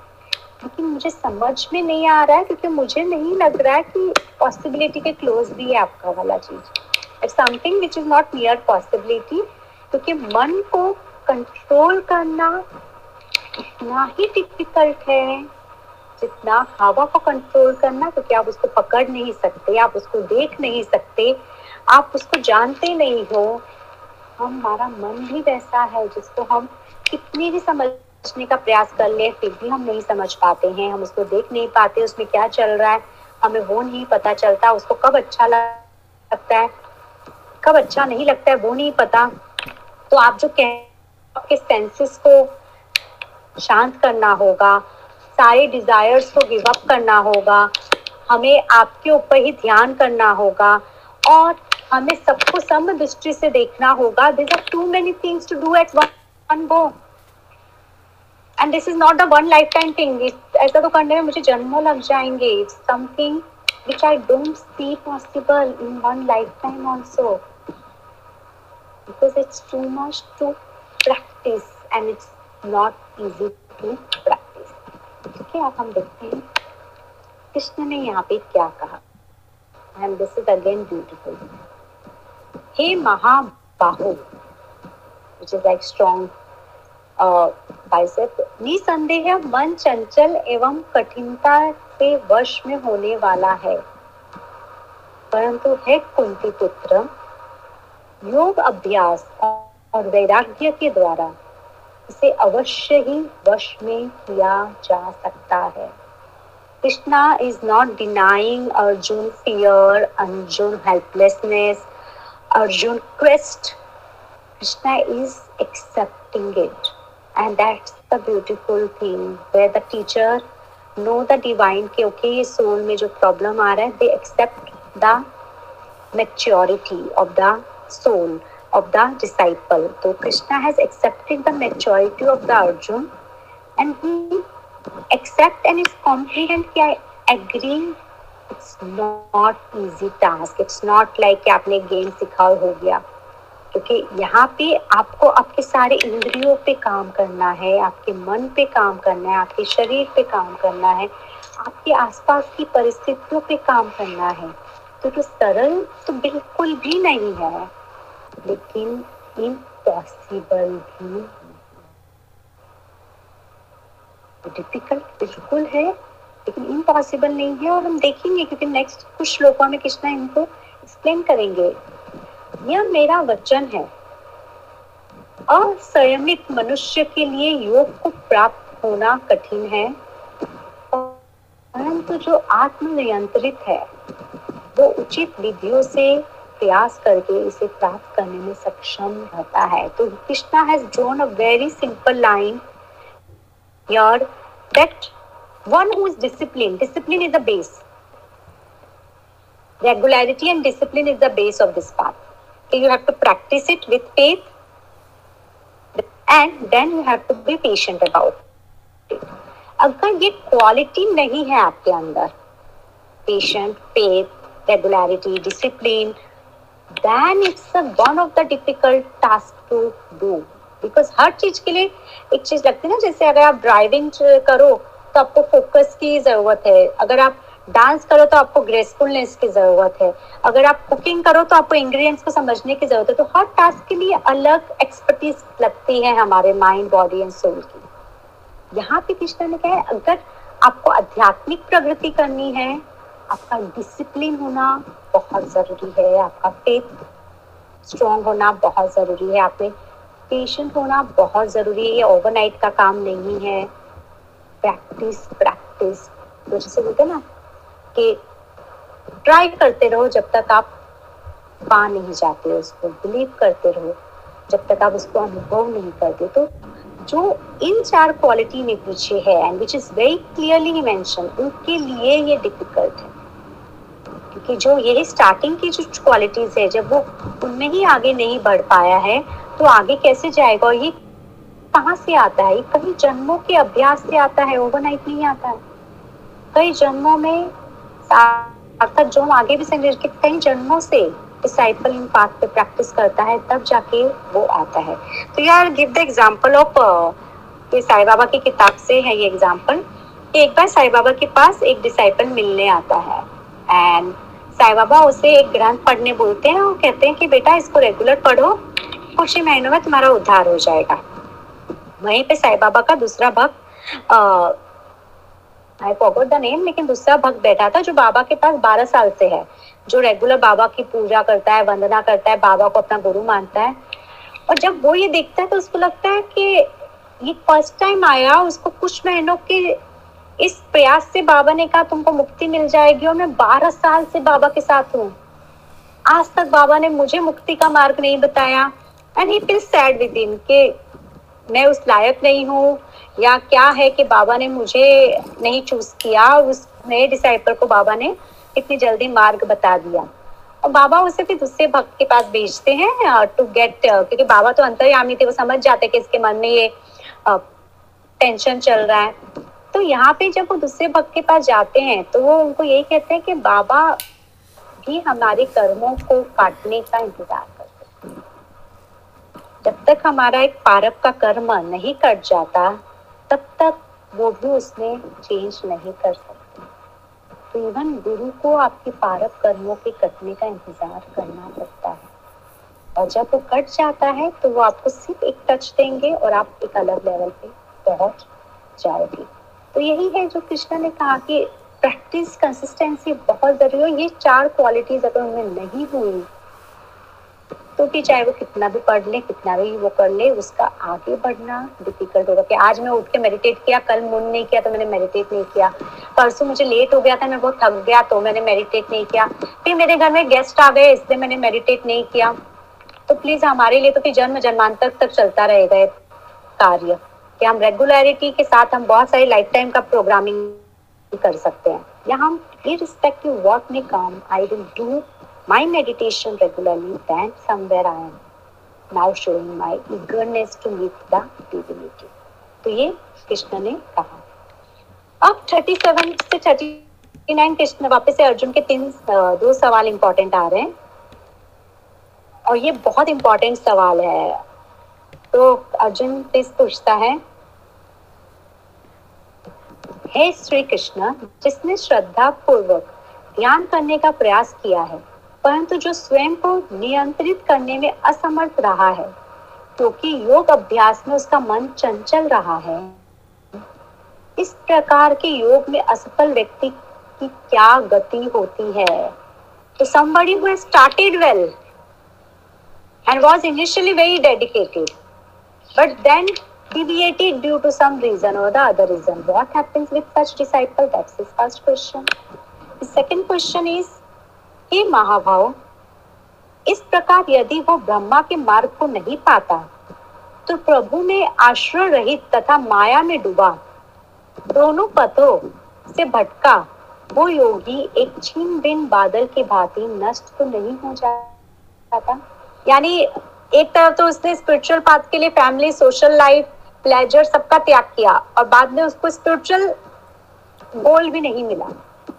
First type of the people who deviate second type of people who are dedicated but still they can't reach to the goal what happens to them then कि जो अंत में ना ही आपको प्राप्त कर पाए और ना ही माया के भी प्राप्त किया, क्योंकि उन्होंने माया को आपके लिए छोड़ दिया तो उनका क्या गति होती है? हे श्री कृष्णा, मेरे सभी संदेहों को तो सदा के लिए मिटा दें, क्योंकि आपके अतिरिक्त और कोई मेरे संशयों को नहीं मिटा सकता। तो that's how now we are coming the reason because Krishna ने बहुत अच्छी तरह से दोनों क्वेश्चंस को एड्रेस किया है। बट नाउ इन ब्रीफ कि हम कब फेल हो जाते हैं स्पिरिचुअल पाथ पे? कि हम प्रोसेस को अधूरा छोड़ देते हैं, हम कंप्लीट नहीं करते, जैसे मैंने कहा, हम डेडिकेटेडली प्रोसेस पे नहीं जाते हैं। हम हमारा वो क्वेस्ट जिसे कहते हैं ना, कि हमारे जीवन का लक्ष्य हम उसको नहीं बनाते, कि हाँ भाई, सब मंदिर जा रहे तो मैं भी चला जाता हूँ कभी कभी सब पूजा कर रहे तो मैं भी कर लेता हूँ। घर में रामायण चल रहा है तो मैं भी बैठ जाता हूँ, लेकिन I am not making it my ultimate goal of life जिनके गुरु पे श्रद्धा, भक्ति या फॉलोइंग का दिट निश्चय नहीं होता। जो मटेरियल वर्ल्ड में अभी भी अटैचमेंट है और कहीं ना कहीं जिनकी फेथ की कमी है। These are the few people जो मोस्टली स्ट्रगल करते हैं ऑन दिस क्योंकि वो बोलते हैं ना कि वो स्पिरिचुअलिटी को भी विंडो शॉपिंग की तरह लेते हैं कि आज हम इस आश्रम में चले गए, कल हम इस आश्रम में चले गए, फिर हम उसमें चले गए। आज हमने इनके यहाँ से थोड़ा सा लिया, कल हमने इनके यहाँ से थोड़ा सा लिया, परसों हमने इनके यहाँ से थोड़ा सा लिया। तो जैसे मिठाई की शॉप में जाके हम नई नई मिठाई टेस्ट करते हैं। तो they are still the tester they still like oh यहाँ पे सबको अच्छा लग रहा है, let me also go and see how it feels. They are not at one zone. They are still testing multiple. तो उनका पाथ भी हर बार चेंज होता रहेगा। अच्छा इसमें ज़्यादा आनंद मिल रहा है। Let me try this also क्योंकि वो भी कहीं नहीं पहुँचते। क्योंकि वो अभी भी सारे शॉप शॉप में जाके नया कुछ अनुभव करने की उसमें लगे हुए हैं। अभी तक वो समझने की कोशिश कर रहे हैं कि अच्छा मुझे कहाँ ठहरना है? तो उनके लिए भी डिफ़िकल्ट पाथ हो जाता है। वो कहीं पे पहुँच नहीं पाते। तो आ, जैसे उन्होंने जो कहा कि जो इन्होंने लाइफ में सब कुछ आपको दे दिया और फिर भी नहीं प्राप्त कर पाए तो कैसा लगेगा उनको? तो मुन्ना भाई एमबीबीएस में जब हम देखते हैं Jimmy Shergill when he was about to he gets to know he cancer and he say Munna Bhai कभी दारू नहीं पी की बाज नहीं किया कभी मस्ती नहीं की कि पहले पैसा कमा लूँ पे ये सब करूँगा now I have cancer what the use he is talking about that feeling of the disciple जहाँ पे उसको लगे, यार, कुछ भी नहीं किया और आज ये भी हाथ से निकल गया। तो कहाँ पे हम हैं? तो अर्जुन उन परिस्थितियों के बारे में चर्चा कर रहा है। तो अब हम देखते हैं, कृष्ण क्या जवाब देते हैं।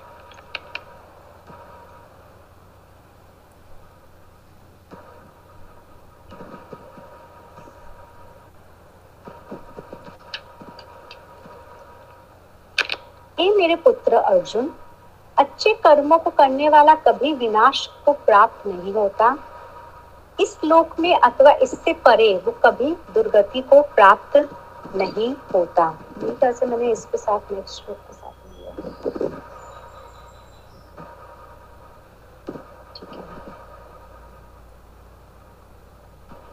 तो यह the Krishna is saying very beautifully कि अच्छे कर्मों को करने वाला कभी विनाश को प्राप्त नहीं होता इस श्लोक में अथवा इससे परे वो कभी दुर्गति को प्राप्त नहीं होता, यानी जो आपने अच्छे संचय कर्म किए हैं, जो हमने आज पढ़ा था, पारक कर्म और संचय कर्म तो अगर उन्होंने बहुत सारे कर्म अच्छे संचित कर लिए हैं, संचित कर्म, उनका क्रेडिट ऑलरेडी बढ़ चुका है। तो वो वेस्ट नहीं होने वाला। नेक्स्ट बर्थ में वो वही से शुरू करेंगे। जहाँ पे वो स्टॉप किए थे। इसका हम बहुत बड़ा एग्ज़ाम्पल देख सकते हैं। जब हम आज इंडियन आइडल बच्चों का देखते हैं या हम डांस इंडिया बेस्ट डांसर में हम बच्चों को देखते हैं। इस बार अगर आप देखो, चार चार, पाँच पाँच साल के बच्चे आके जो डांस कर रहे हैं या जो गाना गा रहे हैं, वो इस लाइफ में जब हम कहते हैं, सीखने की बारी कब आई थी उनकी वही समझ में नहीं आता। कि when did they learn all these things? तो ये जो है, जैसे उनका लिए कहा जाता है कि mostly they are the past life dancers who have re and therefore in this life they are doing it so well without any guidance and support the same happens with us if we have died with a particular at a particular level at the particular desire जो हमने last time भी समझा था last desire last emotions last thoughts becomes the our start point in this life when the disciple die in the past mind. Having the goal of the divine in mind. The first thing as we see if it's a goal which is near the disciple will be raised to the abode of the divinity. But still some past karma is balanced. And there's still some good work need to be done by the disciple. The disciple may come back but this time when the disciple will come like we have seen the story of jad bharata when jad bharat takes a third birth he understands and he knows that okay i am the same Bharat जो divinity के बहुत close होने से भी भटक गया था हिरण के अटैचमेंट में और थर्ड लाइफ में उसका अवेयरनेस जागृत था तो अगर आप स्पिरिचुअल पाथ पे हो और आप किसी वजह से नहीं पहुँचते हो कृष्ण का उसकी दुर्गति नहीं होने वाली? यहाँ से उसका नेक्स्ट चैप्टर भी उसी तरह से शुरू होगा। कैसे शुरू होगा? वो कृष्ण आगे बता रहे कि नेक्स्ट कैसे होने वाला है उनका चैप्टर शुरू। इसलिए मैं तो I give you another example कि अगर आपके पास पास्ट का संक्षिप्त कर्म है अच्छा तो I know so many people I have another client who was in Boston doing his PhD. He was engineer, and then there he attended one master lecture. वो पीएचडी कर रहा था अपने बोस्टन में और वहाँ से आज वो स्पिरिचुअलिटी के पाथ को फॉलो कर रहा है। He the spirituality as his ultimate goal of life तो अगर आपका वो पारक का कर्म है, आपका, वो आपको कहीं ना कहीं इस लाइफ में या तो आपके जीवन में मास्टर जल्दी आ जाएगा। Will find the master early तो अगर आपका कोई कनेक्शन भी नहीं होगा, कोई प्लानिंग भी नहीं होगी, आपके जीवन में मास्टर अपने आप जैसे प्रकट हो जाएँगे। और वो आपको अपने साथ ले जाएँगे। या तो आप वैसी फैमिली में होंगे जहाँ पे वैसा माहौल होगा और आप उस बात पे और डेडिकेटली जा पाओगे। तो ये कृष्ण कृष्णा कहते हैं कि ये जो पाथ है, यहाँ पे नुकसान किसी का नहीं होने वाला। अगर तुमने पार कर लिया इस बार ही इस दरिया को तो तुम तो ऑलरेडी अबोध में पहुँच जाओगे। अगर तुमने नहीं भी पार किया तो तुम्हारा जो क्रेडिट्स है, वो नेक्स्ट लाइफ में तुम्हें ऑटोमैग्नेट अट्रैक्शन की तरह सही दिशा में खुद को खुद पुल करेगा। आई डोंट नो जय सेट्टी शायद एक अच्छा ऑथर है जिसके मैं भांजी किताब पढ़ती हूँ। He is also one of the person जो स्पिरिचुअलिटी पाथ में नहीं था एंड आई थिंक उसकी स्टोरी भी कुछ ऐसे ही जाती है कि एक लेक्चर वो अटेंड करने जाते हैं अपने दोस्तों के कहने पे and that shift his life तो हाउ इज़ लाइफ शिफ्टेड या फिर अगर आप पढ़ो monk who sold his Ferrari all this are the big example but it's not that overnight the spiritual insight came it was something which was their संक्षिप्त karma which was their पारक कर्मा जो जब ripe हुआ तो पाप की तरफ़ आके टकरा गए। तो ये ओवरनाइट नहीं हुआ, ये उस वक्त राइप हुआ उनका वो कर्मा इसलिए वो उनसे मिल सके फोर्टी वन योग भ्रष्ट पुरुष। ये आप अर्जुन के पहले क्वेश्चन का जवाब होगा फोर्टी वन तो अर्जुन का पहला क्वेश्चन जो था, मैं उसको वापस से पढ़ती हूँ, फिर मैं आंसर पढ़ती हूँ। हे कृष्ण, जिसने श्रद्धा पूर्वक ध्यान करने का प्रयास किया है, परंतु जो स्वयं को नियंत्रित करने में असमर्थ रहा है, क्योंकि वो डिसिप्लिन नहीं कर पाया, खुद को डेडिकेटली पाथ को फॉलो नहीं कर पाया, योग अभ्यास में उसका मन चंचल रहा है। इस प्रकार योग में असफल व्यक्ति की क्या गति होती है? तो उसका जवाब ये है फोर्टी वन योग फ़र्स्ट पुरुष पुण्यवानों के लोक में प्रवेश पाकर वहाँ अनेक वर्ष उसके उपरांत वो पृथ्वी पर एक पवित्र तथा समृद्ध घर में पुनः जन्म लेता है। Now this is something which is very important to understand and this talks about multiple dimension तो अगर आप स्पिरिचुअल बुक्स भी पढ़ो, या जैसे आप गए हैं माइथोलॉजी तो उसमें बिल्कुल बात की जाती है कि दूसरे लोग भी हैं जो हमारे तरह ही हैं। तो जिसमें हम सेज के भी लोग कहलाते हैं, कि जैसे हम कहते हैं कि जो फिफ्थ लेवल का लोग है, वो सेज है, वहाँ पे सारी संत आत्माएँ हैं। तो अब ऐसे लोग जो होते हैं, उनमें क्योंकि डिसिप्लिन की कमी होती है, उनमें चंचलता होती है, क्योंकि कहीं ना कहीं उनमें क्वेस्ट भी होता है। तो कृष्ण क्या कहा? मोस्टली उन लोग का नेक्स्ट बर्थ कभी कभी दूसरे लोगों में होता है, जहाँ पे उन्हें और डिसिप्लिन होना सिखाया जाता है, उन्हें और फॉलो यानी और प्रैक्टिस के लिए उकसाया जाता है। और जब उनका क्रेडिट वहाँ पे खत्म हो जाता है तो वो पृथ्वी पे अपनी आगे की भूमिका निभाने के लिए आते हैं। तो जैसे हम लोग अगर हम देखें, जब हम लोग थेरेपी में भी देखते हैं तो हीलिंग जोन आते हैं। हीलिंग सेल्स आते हैं, जैसे हम कह सकते हैं, जहाँ पे सोल्स कभी कभी बहुत वर्षों तक रहता है। और वहाँ पे वो रहता है जब तक उसकी हीलिंग कंप्लीट नहीं हो जाती, या तो वो अपने पहले के पाप कर्मों से मुक्त नहीं हो जाता, या फिर वो अपने इस लाइफ के क्राइसिस से मुक्त नहीं हो जाता और उसके बाद उसका फिर से अर्थ पे रीबर्थ होता है। तो वो डिसाइपल जो फेल हो गए हैं, चाहे उन्होंने प्रैक्टिस कम की हो, चाहे उन्होंने डेडिकेशन नहीं दिखाया हो, वो दूसरे लोक पे जाते हैं और वहाँ पे उन्हें और उस प्रैक्टिस में एनहांस किया जाता है और फिर जब प्रिपरेशन हो जाता है, तब उन्हें वापस से इस लोक में भेजा जाता है, क्योंकि हम सबको प्रिपेयर करके भेजा जाता है। तो अगर हम सबका जो रोल है लाइफ का जब पाप भ्रष्ट का मतलब है, हम उस गाइडेंस के विपरीत काम करना। तो मैट्रिक्स में जब उसे कहते हैं, जब हायर उसको कहता है कि जब मेरे प्रोग्राम में गड़बड़ी हो जाती है तो मैं उन्हें वापस बुला लेता हूँ। और मैं उन्हें फिर से ट्रेनिंग शुरू करता हूँ। तो मैट्रिक्स में भी हायर स्कूल उसे कहता है कि जब प्रोग्राम में गड़बड़ी का होना तो यहाँ पे वो है कि जब अर्जुन ने कहा गड़बड़ी हो गई तो क्या होता है? उन्हें दूसरे लोगों में भेजा जाता है, जहाँ पे उनकी फिर से ट्रेनिंग होती है और फिर वो आते हैं। तो I have so many disciples जिन्होंने अपने आप को दूसरे डायमेंशन में देखा है।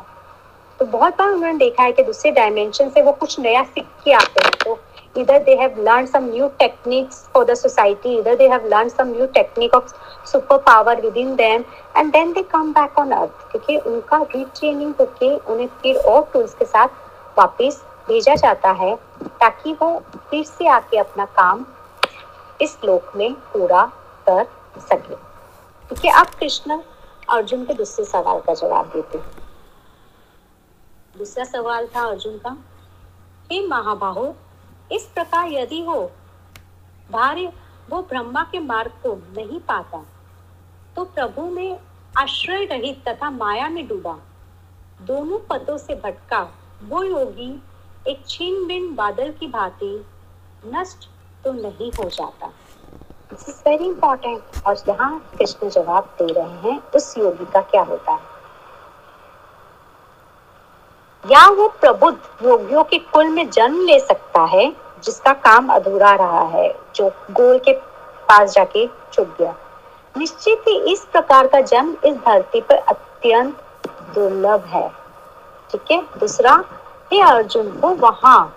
वहाँ वो अपने पूर्व जन्मों में संग्रहित योग के ज्ञान को पुनः प्राप्त करके आध्यात्मिक सफलता के लिए और अधिक प्रयत्न पूर्वक प्रयास कर सकता है। तो जो person just could not meet the final goal and died तो देन इट्स वेरी इंपॉर्टेंट कि वो जब नेक्स्ट बर्थ लेता है तो इधर they have the awareness of the past life they start from there और they have taken birth in the family जहाँ पे उनका ग्रूमिंग अच्छा होता है. Give you the example Yogananda ji तो योगानंद जी के पेरेंट्स जो है, परमहंस योगानंद जी उनके पेरेंट्स खुद लहरी महासाया के भक्त थे and they have met the Lahiri Mahasaya. They been the disciple of the Lahiri Mahasaya. यानी उनके घर में महाअवतार बाबा जी का सीड पहले से ही था. और कहते हैं कि जब योगानंद जी उनके गर्भ में थे तो लहरी महासाया ने कहा था कि बेटा, तुम्हारे गर्भ में अभी जो वो इस बात पे बहुत आगे जाएगा। लेकिन वो एनर्जी उस गर्भ में, जैसे हम कहते हैं, अभिमन्यु ने चक्रव्यूह का जो गहन है, वो वहीं पे कर लिया था। योगानंद जी को भी वो coining of the past life of the spiritual dust उनके मदर के गर्भ में ही प्राप्त होने लगे, क्योंकि ऑलरेडी क्रिया योग फॉलोवर थी। और वो उस पाथ पे ऑलरेडी प्रैक्टिस कर रहे थे, उनके पेरेंट्स दोनों बहुत बड़े डिसाइपल्स थे। तो यानी या तो वो उस फैमिली में एंटर करेगा जहाँ पे वो एनर्जी ऑलरेडी है। उसको सिर्फ़ हल्का सा पुश देने की ज़रूरत होगी, वो ऑलरेडी उसको कल्टीवेट कर लेगा। जैसे कि सुखदेव जी की बात वेद व्यास जी के जो पुत्र थे, जो कि उनसे भी ज़्यादा बड़े महात्मा कहलाए वो वेद व्यास के घर में आए, जहाँ पे वो नॉलेज ऑलरेडी था और कहते हैं कि वेद व्यास जी ब्रह्म दृष्टि इवन वेद व्यास जी में ब्रह्म दृष्टि कहीं ना कहीं कम थी, लेकिन सुखदेव जी सब में ईश्वर वनलेस देख पाते थे। और इसलिए वो कहानी आती है कि जब वो घर छोड़ के जा रहे थे, उनके पिताजी पीछे पीछे भाग रहे थे, कि बहुत सी लड़कियाँ या महिलाएँ जो नदी में नहा रही थी, वो आराम से सुखदेव जी के सामने नग्न शरीर, यानी बिना कपड़े ढके भी आके उनका पाउन छूती है और सुखदेव जी आगे चले जाते हैं। लेकिन जैसे ही वेद व्यास जी आते हैं वो अपना शरीर ढकना शुरू कर देते हैं। और वेद व्यास जी उनसे पूछते हैं कि बालिकाएँ, मेरा पुत्र तुम लोग की एज का है, तुम्हें उसके सामने लज्जा नहीं आई? और मुझे जो मैं तुम्हारे पिता के एज का हूँ, तुम लोग अपना शरीर देख के तो ढक रहे हो। और उन्होंने कहा था, आपके पुत्र में समदृष्टि है, उसके लिए हर चीज़ में प्रभु है। और इसलिए उसके लिए हम भी एक आत्मा है सर्व चीज़ एक आत्मा है। हमें वो वाइब्रेशन उनसे फील हुआ, हमें आपसे नहीं फील हुआ। यानी वेद व्यास जिन्होंने इतने पुराना इतने सब लिखे, उनसे भी वो वाइब्रेशन उन्हें नहीं महसूस हुआ। तो यहाँ पे जब वो कह रहे कि वो वैसी फैमिली में एंटर होते हैं, जहाँ पे उनकी एनर्जी और एनहांस होती है। अगर हम ज्ञानेश्वर जी की बात करें तो ज्ञानेश्वर जी के पिताजी ने तो ऑलरेडी मॉन्क फ़ूड ले लिया था, लेकिन जब उनके गुरु को पता चला कि ये हाउस होल्डर है तो उनके गुरु जी ने उनको वापस भेजा और फिर वापस आके उनके वो अपनी वाइफ के साथ वापस रहने लगे and then he had four kids out of Gyaneshwar तो ऑलरेडी मॉन्क फ़ूड का वो एनर्जी उनमें आ चुका था। अगर हम तुकाराम जी की बात करें तो उनके घर में भी स्पिरिचुअलिटी था, उनके एल्डर ब्रदर ने ऑलरेडी संन्यास ले लिया था। तो यानी ये सारी चीज़ जो है कि वो ऐसे एनवायरमेंट में बर्थ लेते हैं, जहाँ पे इस स्पिरिचुअल टच को बहुत अर्ली लाइफ में एनहांस किया जाता है। और उन्हें सिर्फ़ उसको आगे फॉलो करने की ज़रूरत पड़ती है, क्योंकि वो स्पीड उनमें बहुत जल्दी डाल दिया जाता है Is that clear? Now we are coming to the 44th. योगी को अपने पथ को पर आगे बढ़ाने के लिए पूर्व के योग अभ्यास की शक्ति प्राप्त होती है यहाँ तक कि सिद्धांतिक योग का जिज्ञासु साधक भी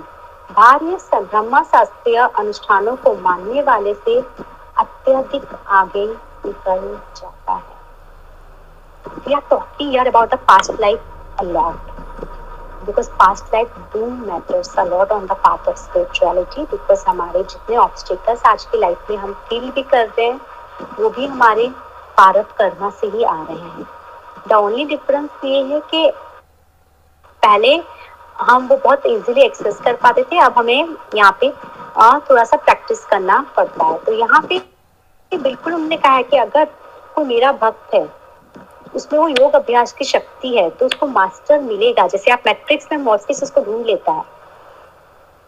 मास्टर उसे ढूंढ निकालेगा।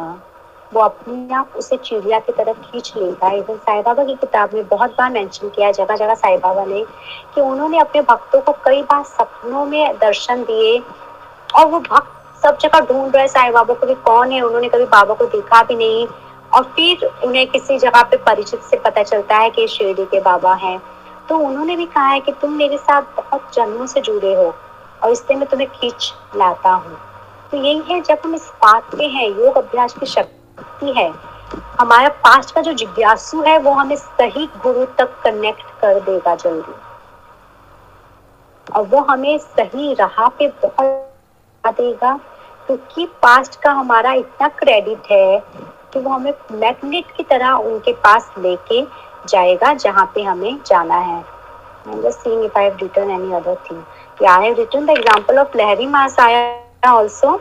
तो आप लोग में से अगर किसी ने योगानंद जी की किताब पढ़ी हो तो लहरी मासाया की जो कहानी है, वो इस इसको बहुत एप्ट होती है कि लहरी मासाया जो थे, वो बंगाल से थे और वो वाराणसी में जॉब कर रहे थे गवर्नमेंट जॉब में थे वो। सडनली उनका ट्रांसफ़र होता है रानीखेत में। And he move to Ranikhet and there he used to go in the mountains near by just वो ऐसे ही घूमने निकल जाते थे अपने ऑफ़िस आर के बाद। और एक बार वो ऐसे ही घूम रहे थे इवनिंग हो जाता है, उन्हें पता नहीं चलता। सडनली एक गुफा में उन्हें लाइट दिखाई देती है। और वो उस गुफा की तरफ़ जाते हैं और अंदर से आवाज़ आती है, आओ, मैं कब से तुम्हारा इंतज़ार कर रहा था? एंड ही वॉज़ स्टार्टल्ड कि मेरा तो फ़र्स्ट जर्नी है और ये। भी वहाँ पे महावतार बाबा जी थे, जाने के इतने बाबा जी केव्स के नाम से वो जगह फ़ेमस है। और उनके साथ और भी अन्य सन्यासी थे।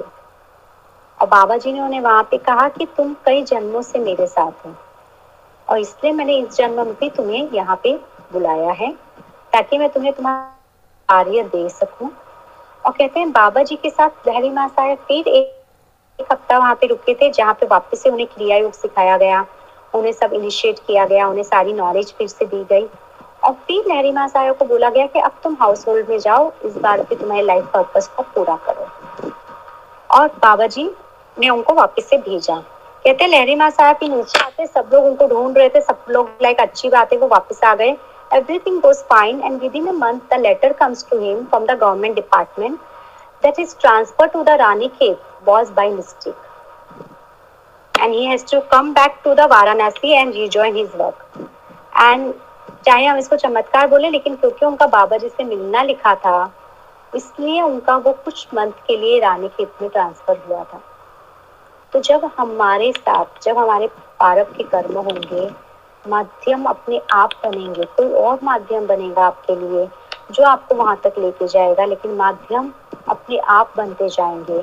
और जब आप फॉलो करोगे तो आपको बाद में जब आप सोचोगे तो आपको श्रृंखला लगेगी क्योंकि ये पार्ट इस वजह से हुआ था, ये इस वजह से हुआ था then you can connect and you can relate to all the things events that happen तो वैसे है कि उनको आगे जाने के लिए पुश मिलता है, उनको गाइडेंस मिलती है, ताकि वो उसमें आराम से बढ़ सके और उनके पास से रोड़े भी निकाले जाते हैं।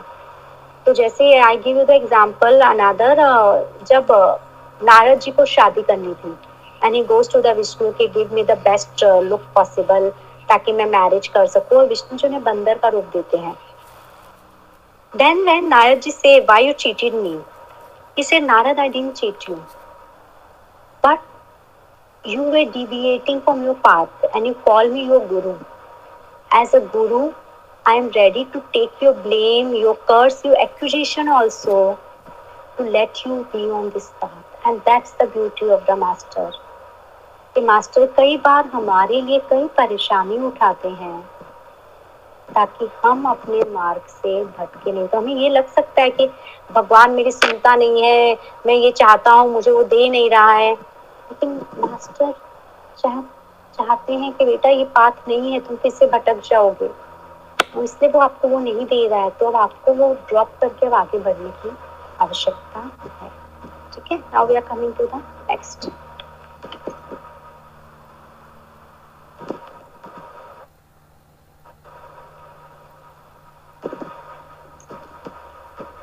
प्रयत्न पूर्वक अपने पथ पर चलते हुए अनेक जन्मों के प्रयासों से सिद्ध, शुद्ध हुआ योगी।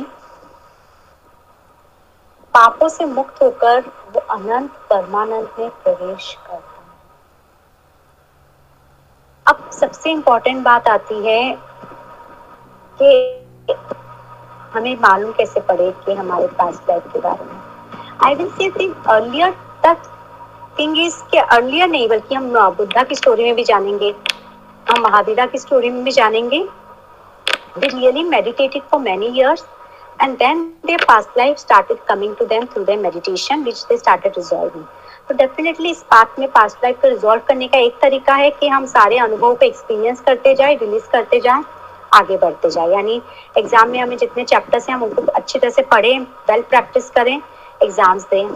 सेकेंड तरीका है कि हम पास्ट लाइफ में जाके देखें क्योंकि पास्ट में हमने क्या क्या मिस्टेक की है इस पाथ में, या क्या ऑब्स्टिकल्स है, चाहे वो ग्रहों के रिलेटेड हो, चाहे वो एक्सपीरियंस के रिलेटेड हो, जो हमें रिलीज़ करना है।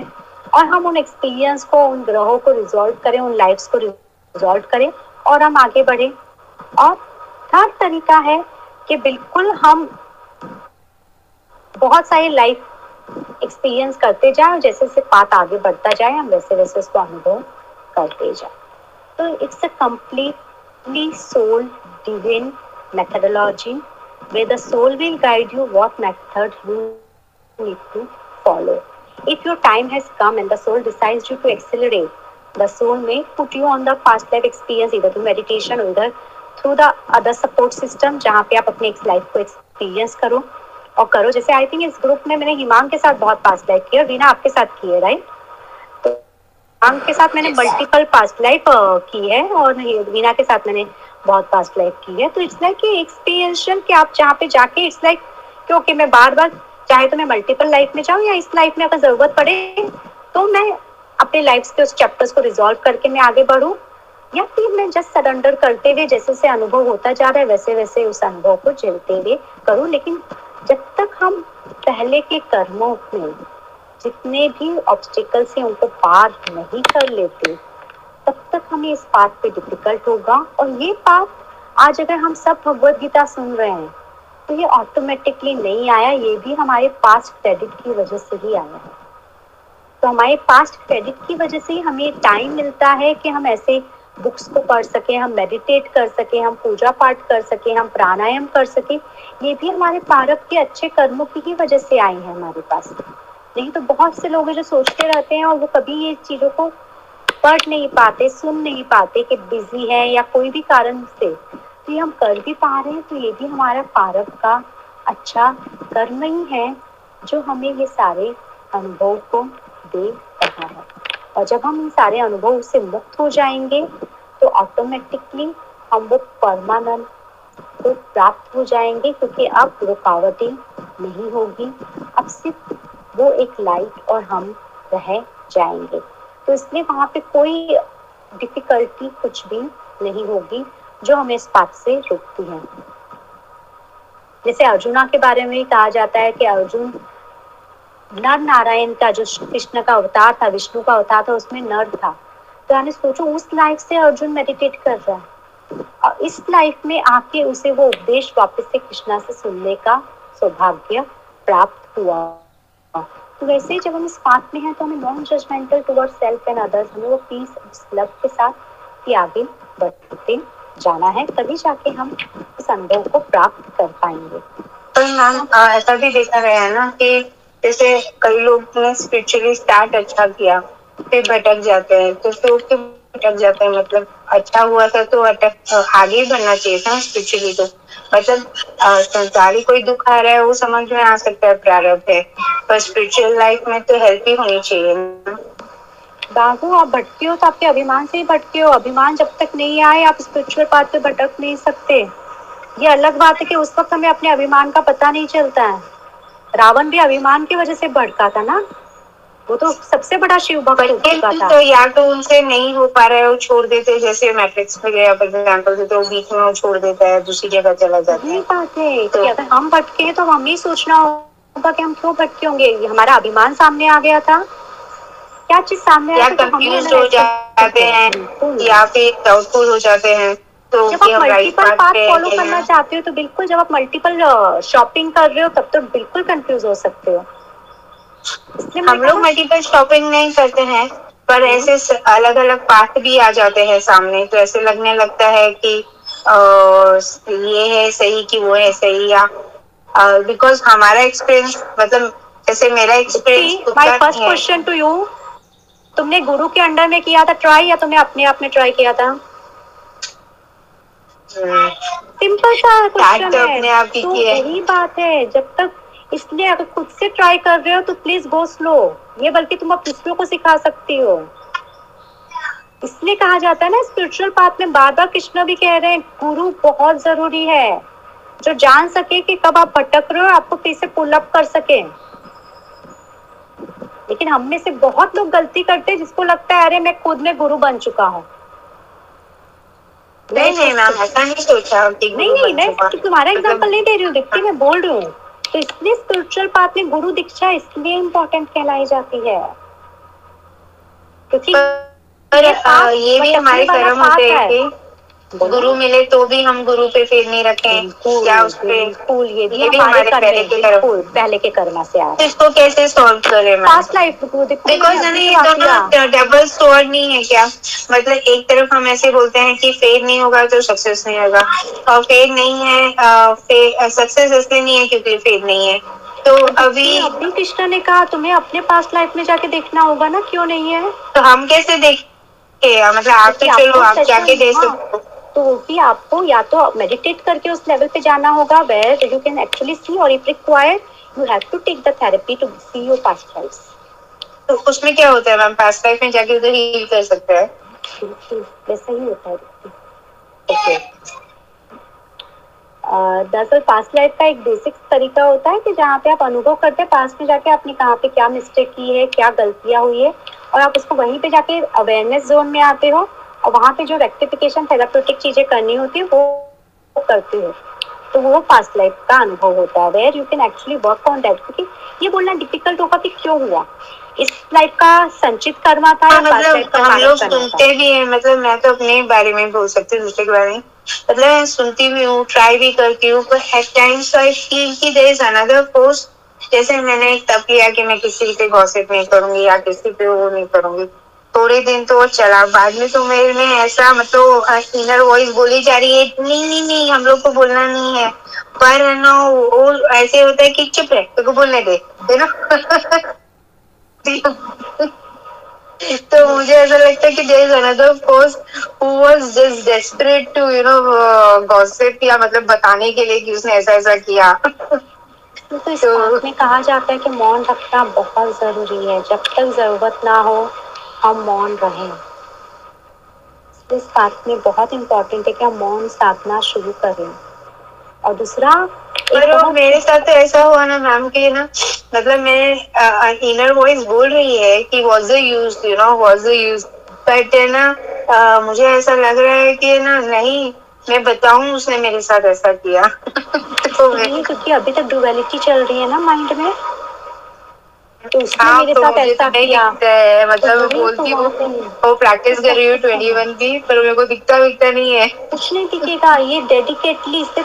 बहुत से लोग जो प्रैक्टिस करते हैं जान से जब लवर के साथ आप होते हो तो आप उसके लिए खुद को हंड्रेड परसेंट बदल देते हो। People when people fall in love transform each other they transform whether the look whether the weather they transform for that love to get attention of that love that's loving we need to have for the divine. I am ready to transform myself. I am ready to discard my very favorite habits also. It's so required. It's not something. और दूसरा अगर हम देखें तो हमारा हर दिन और हर रात अपने आप में एक अगर हम ये माने कि आज जो अभी हम जाग रहे हैं ये एक लाइफ है और कल हम उठेंगे वो अनादर लाइफ होगी तो अगर हम इस लाइफ का भी नेक्स्ट लाइफ तक भी कर्मा नहीं लेके जाएँ तो यानी आज जो मेरे साथ घटना हुई है उसका क्रेडिट डेबिट में सोने से पहले ही सेटल कर लूँ। तो कम से कम इस लाइफ के तो कार्मिक बैगेज से मैं बच जाऊँगा।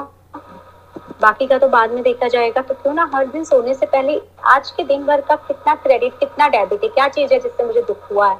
क्या चीज़ है जिससे मैंने दूसरों को दुख दिया होगा? क्या चीज़ है जो मुझे बॉदर कर रहा है? वो सारी फ़ाइल में अगर आज रात को सोने से पहले डिलीट कर दूँ मेरा जो रात होगा जब मैं सो रही हूँ वो मेरी मृत्यु होगी मेरा नेक्स्ट बर्थ कल सुबह शुरू होगा तो कम से कम इस लाइफ से या अभी से मेरे करना एक्टिवेट होना बंद हो जाएँगे you can at least try that much. We stop accumulating more karma from here to another life and understanding that every day is another life. बल्कि स्पिरिचुअलिटी में एक और चीज़ है कि जब हम प्राणायाम करते हैं तो जब हम इनहेल करते हैं, वो एक लाइफ है। जब हम एक्सेल करते हैं, वो डेप्थ है। और जब हम कुंभ करते हैं, वो बीच का टाइम है and the time between the life जिसे हम प्योर कॉन्शियसनेस या साइलेंस कहते हैं, ओंकार का। तो बिल्कुल अगर हम समझे तो अगर हम उतनी दूर नहीं जा सके, हम यहाँ पे तो प्रैक्टिस कर सके बेसिक तो प्रैक्टिस कर सके अपनी लाइफ के बारे में। हम उतना तो अपने आप में रेगुलरिटी ला सकते हैं। 46 कृष्णा इज़ सेइंग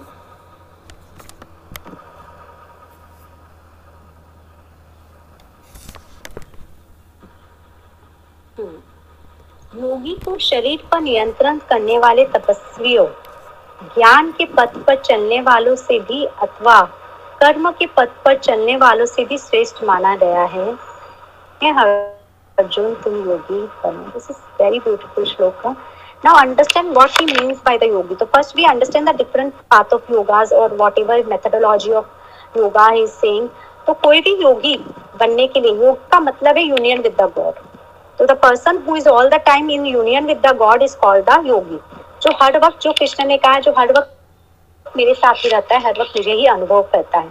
तो कृष्ण कहता है, अगर कोई व्यक्ति उस पाथ पे चलने लगता है where he can feel me everywhere and where I am always there for him तो फिर वो योगी बन चुका है। तो वो ज्ञान योगी से भी ज़्यादा इंपॉर्टेंट है, क्योंकि ज्ञान योगी में भी क्या होता है ना कभी कभी वो ज्ञान संचय कर लेते हैं बहुत सारे, लेकिन उसको अनुभव नहीं कर पाते। जैसे उद्धव के साथ हुआ था, उद्धव जी, जब हम कृष्ण के जो मंत्री थे उद्धव तो हम जब उनकी कहानी पढ़ते थे कि जब कृष्णा ने उन्हें कहा था कि उनमें क्या अपने से सबने श्रीमद भागवत सुना है मोस्टली में, उद्धव में क्या मिसिंग था कृष्ण की भक्ति में? प्रेम। उनकी उसमें प्रेम नहीं था। भक्ति में ज्ञान था, पर प्रेम नहीं था। वो प्रभु को एनालाइज ही करते थे कि प्रभु ऐसा करते हैं, वैसा करते हैं।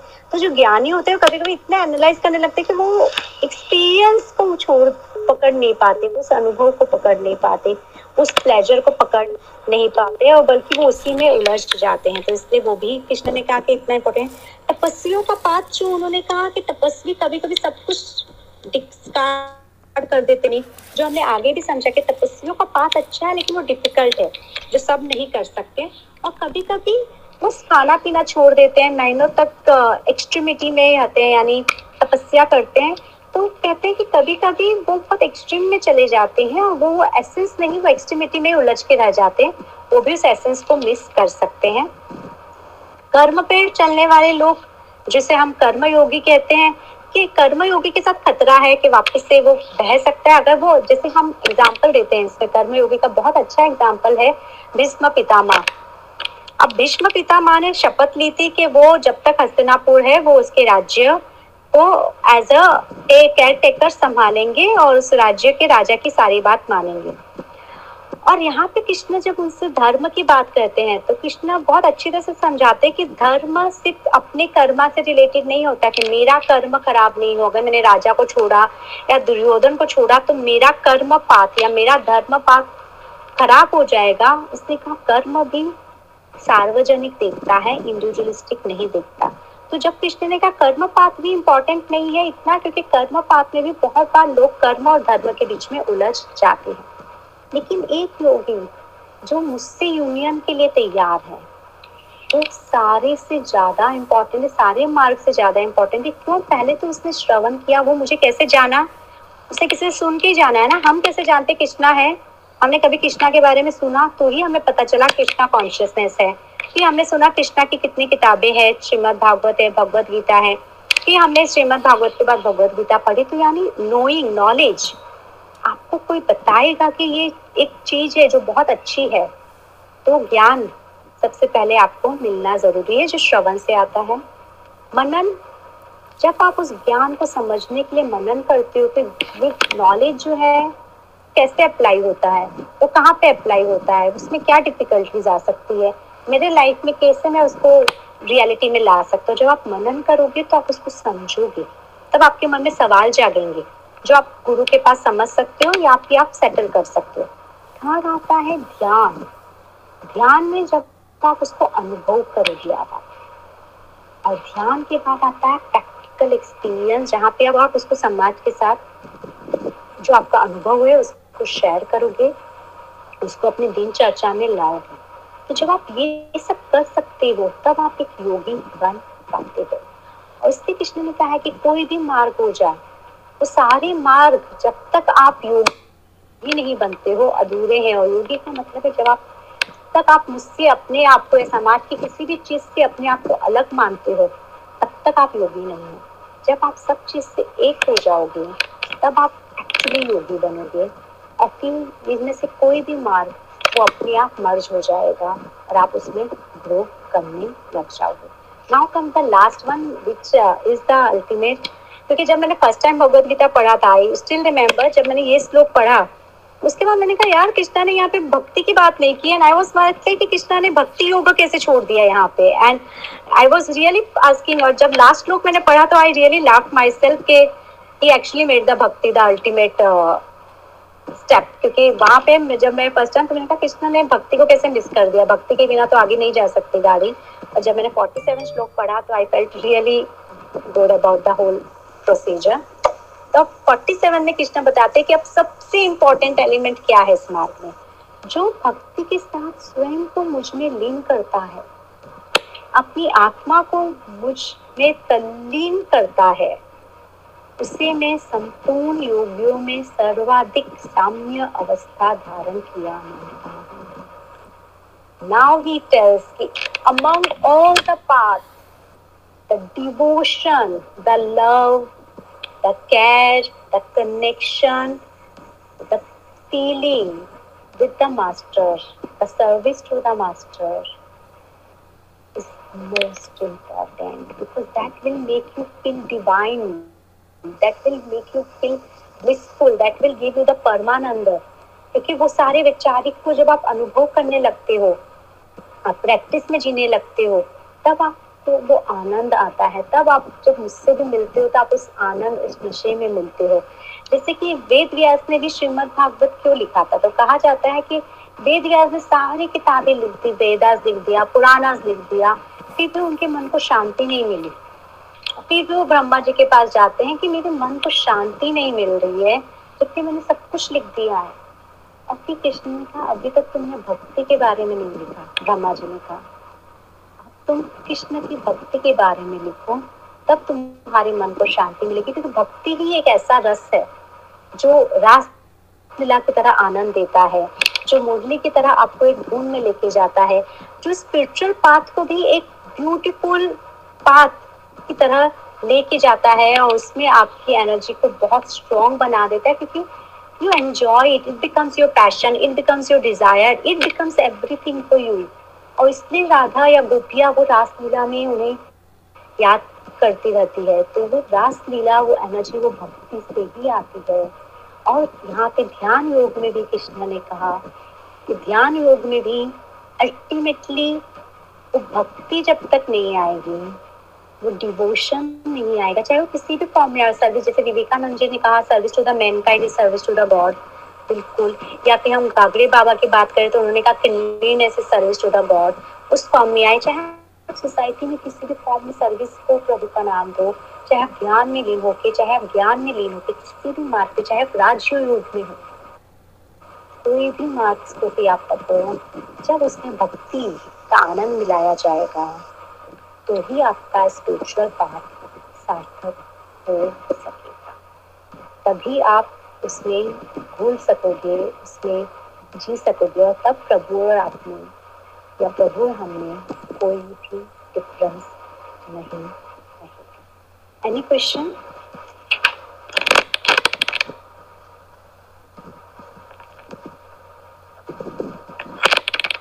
but this is one of the uh, I love this last shloka when he ultimately comes to the bhakti क्योंकि मैं उदास हो गई थी कृष्ण ने भक्ति के बारे में क्यों नहीं चर्चा किया बट यही है और नेक्स्ट चैप्टर में हम आएँगे गुनास के ऊपर, जिसके बारे में हमने पहले प्रैक्टिस की है।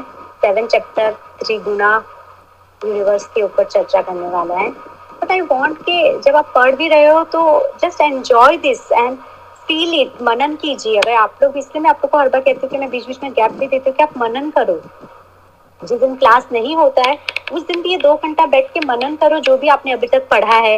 और देखो कि आप उसको कैसे अप्लाई कर सकते हो, कैसे आप उसको अपनी लाइफ में इंट्रोड्यूस कर सकते हो और कैसे आप आगे बढ़ सकते हो। तो ये कुछ चीज़ें जब तक हम नहीं करेंगे, तब तक हम स्टक होंगे और अपने माइंड को आप कहीं पे स्थिर करो। स्पिरिचुअल कि अब हम अपने माइंड को स्थिर करें कि मुझे इस बात पे अब जाना है, मुझे इस तरीके से जाना है। क्योंकि सब जगह अट्रैक्शन बहुत सारे हैं।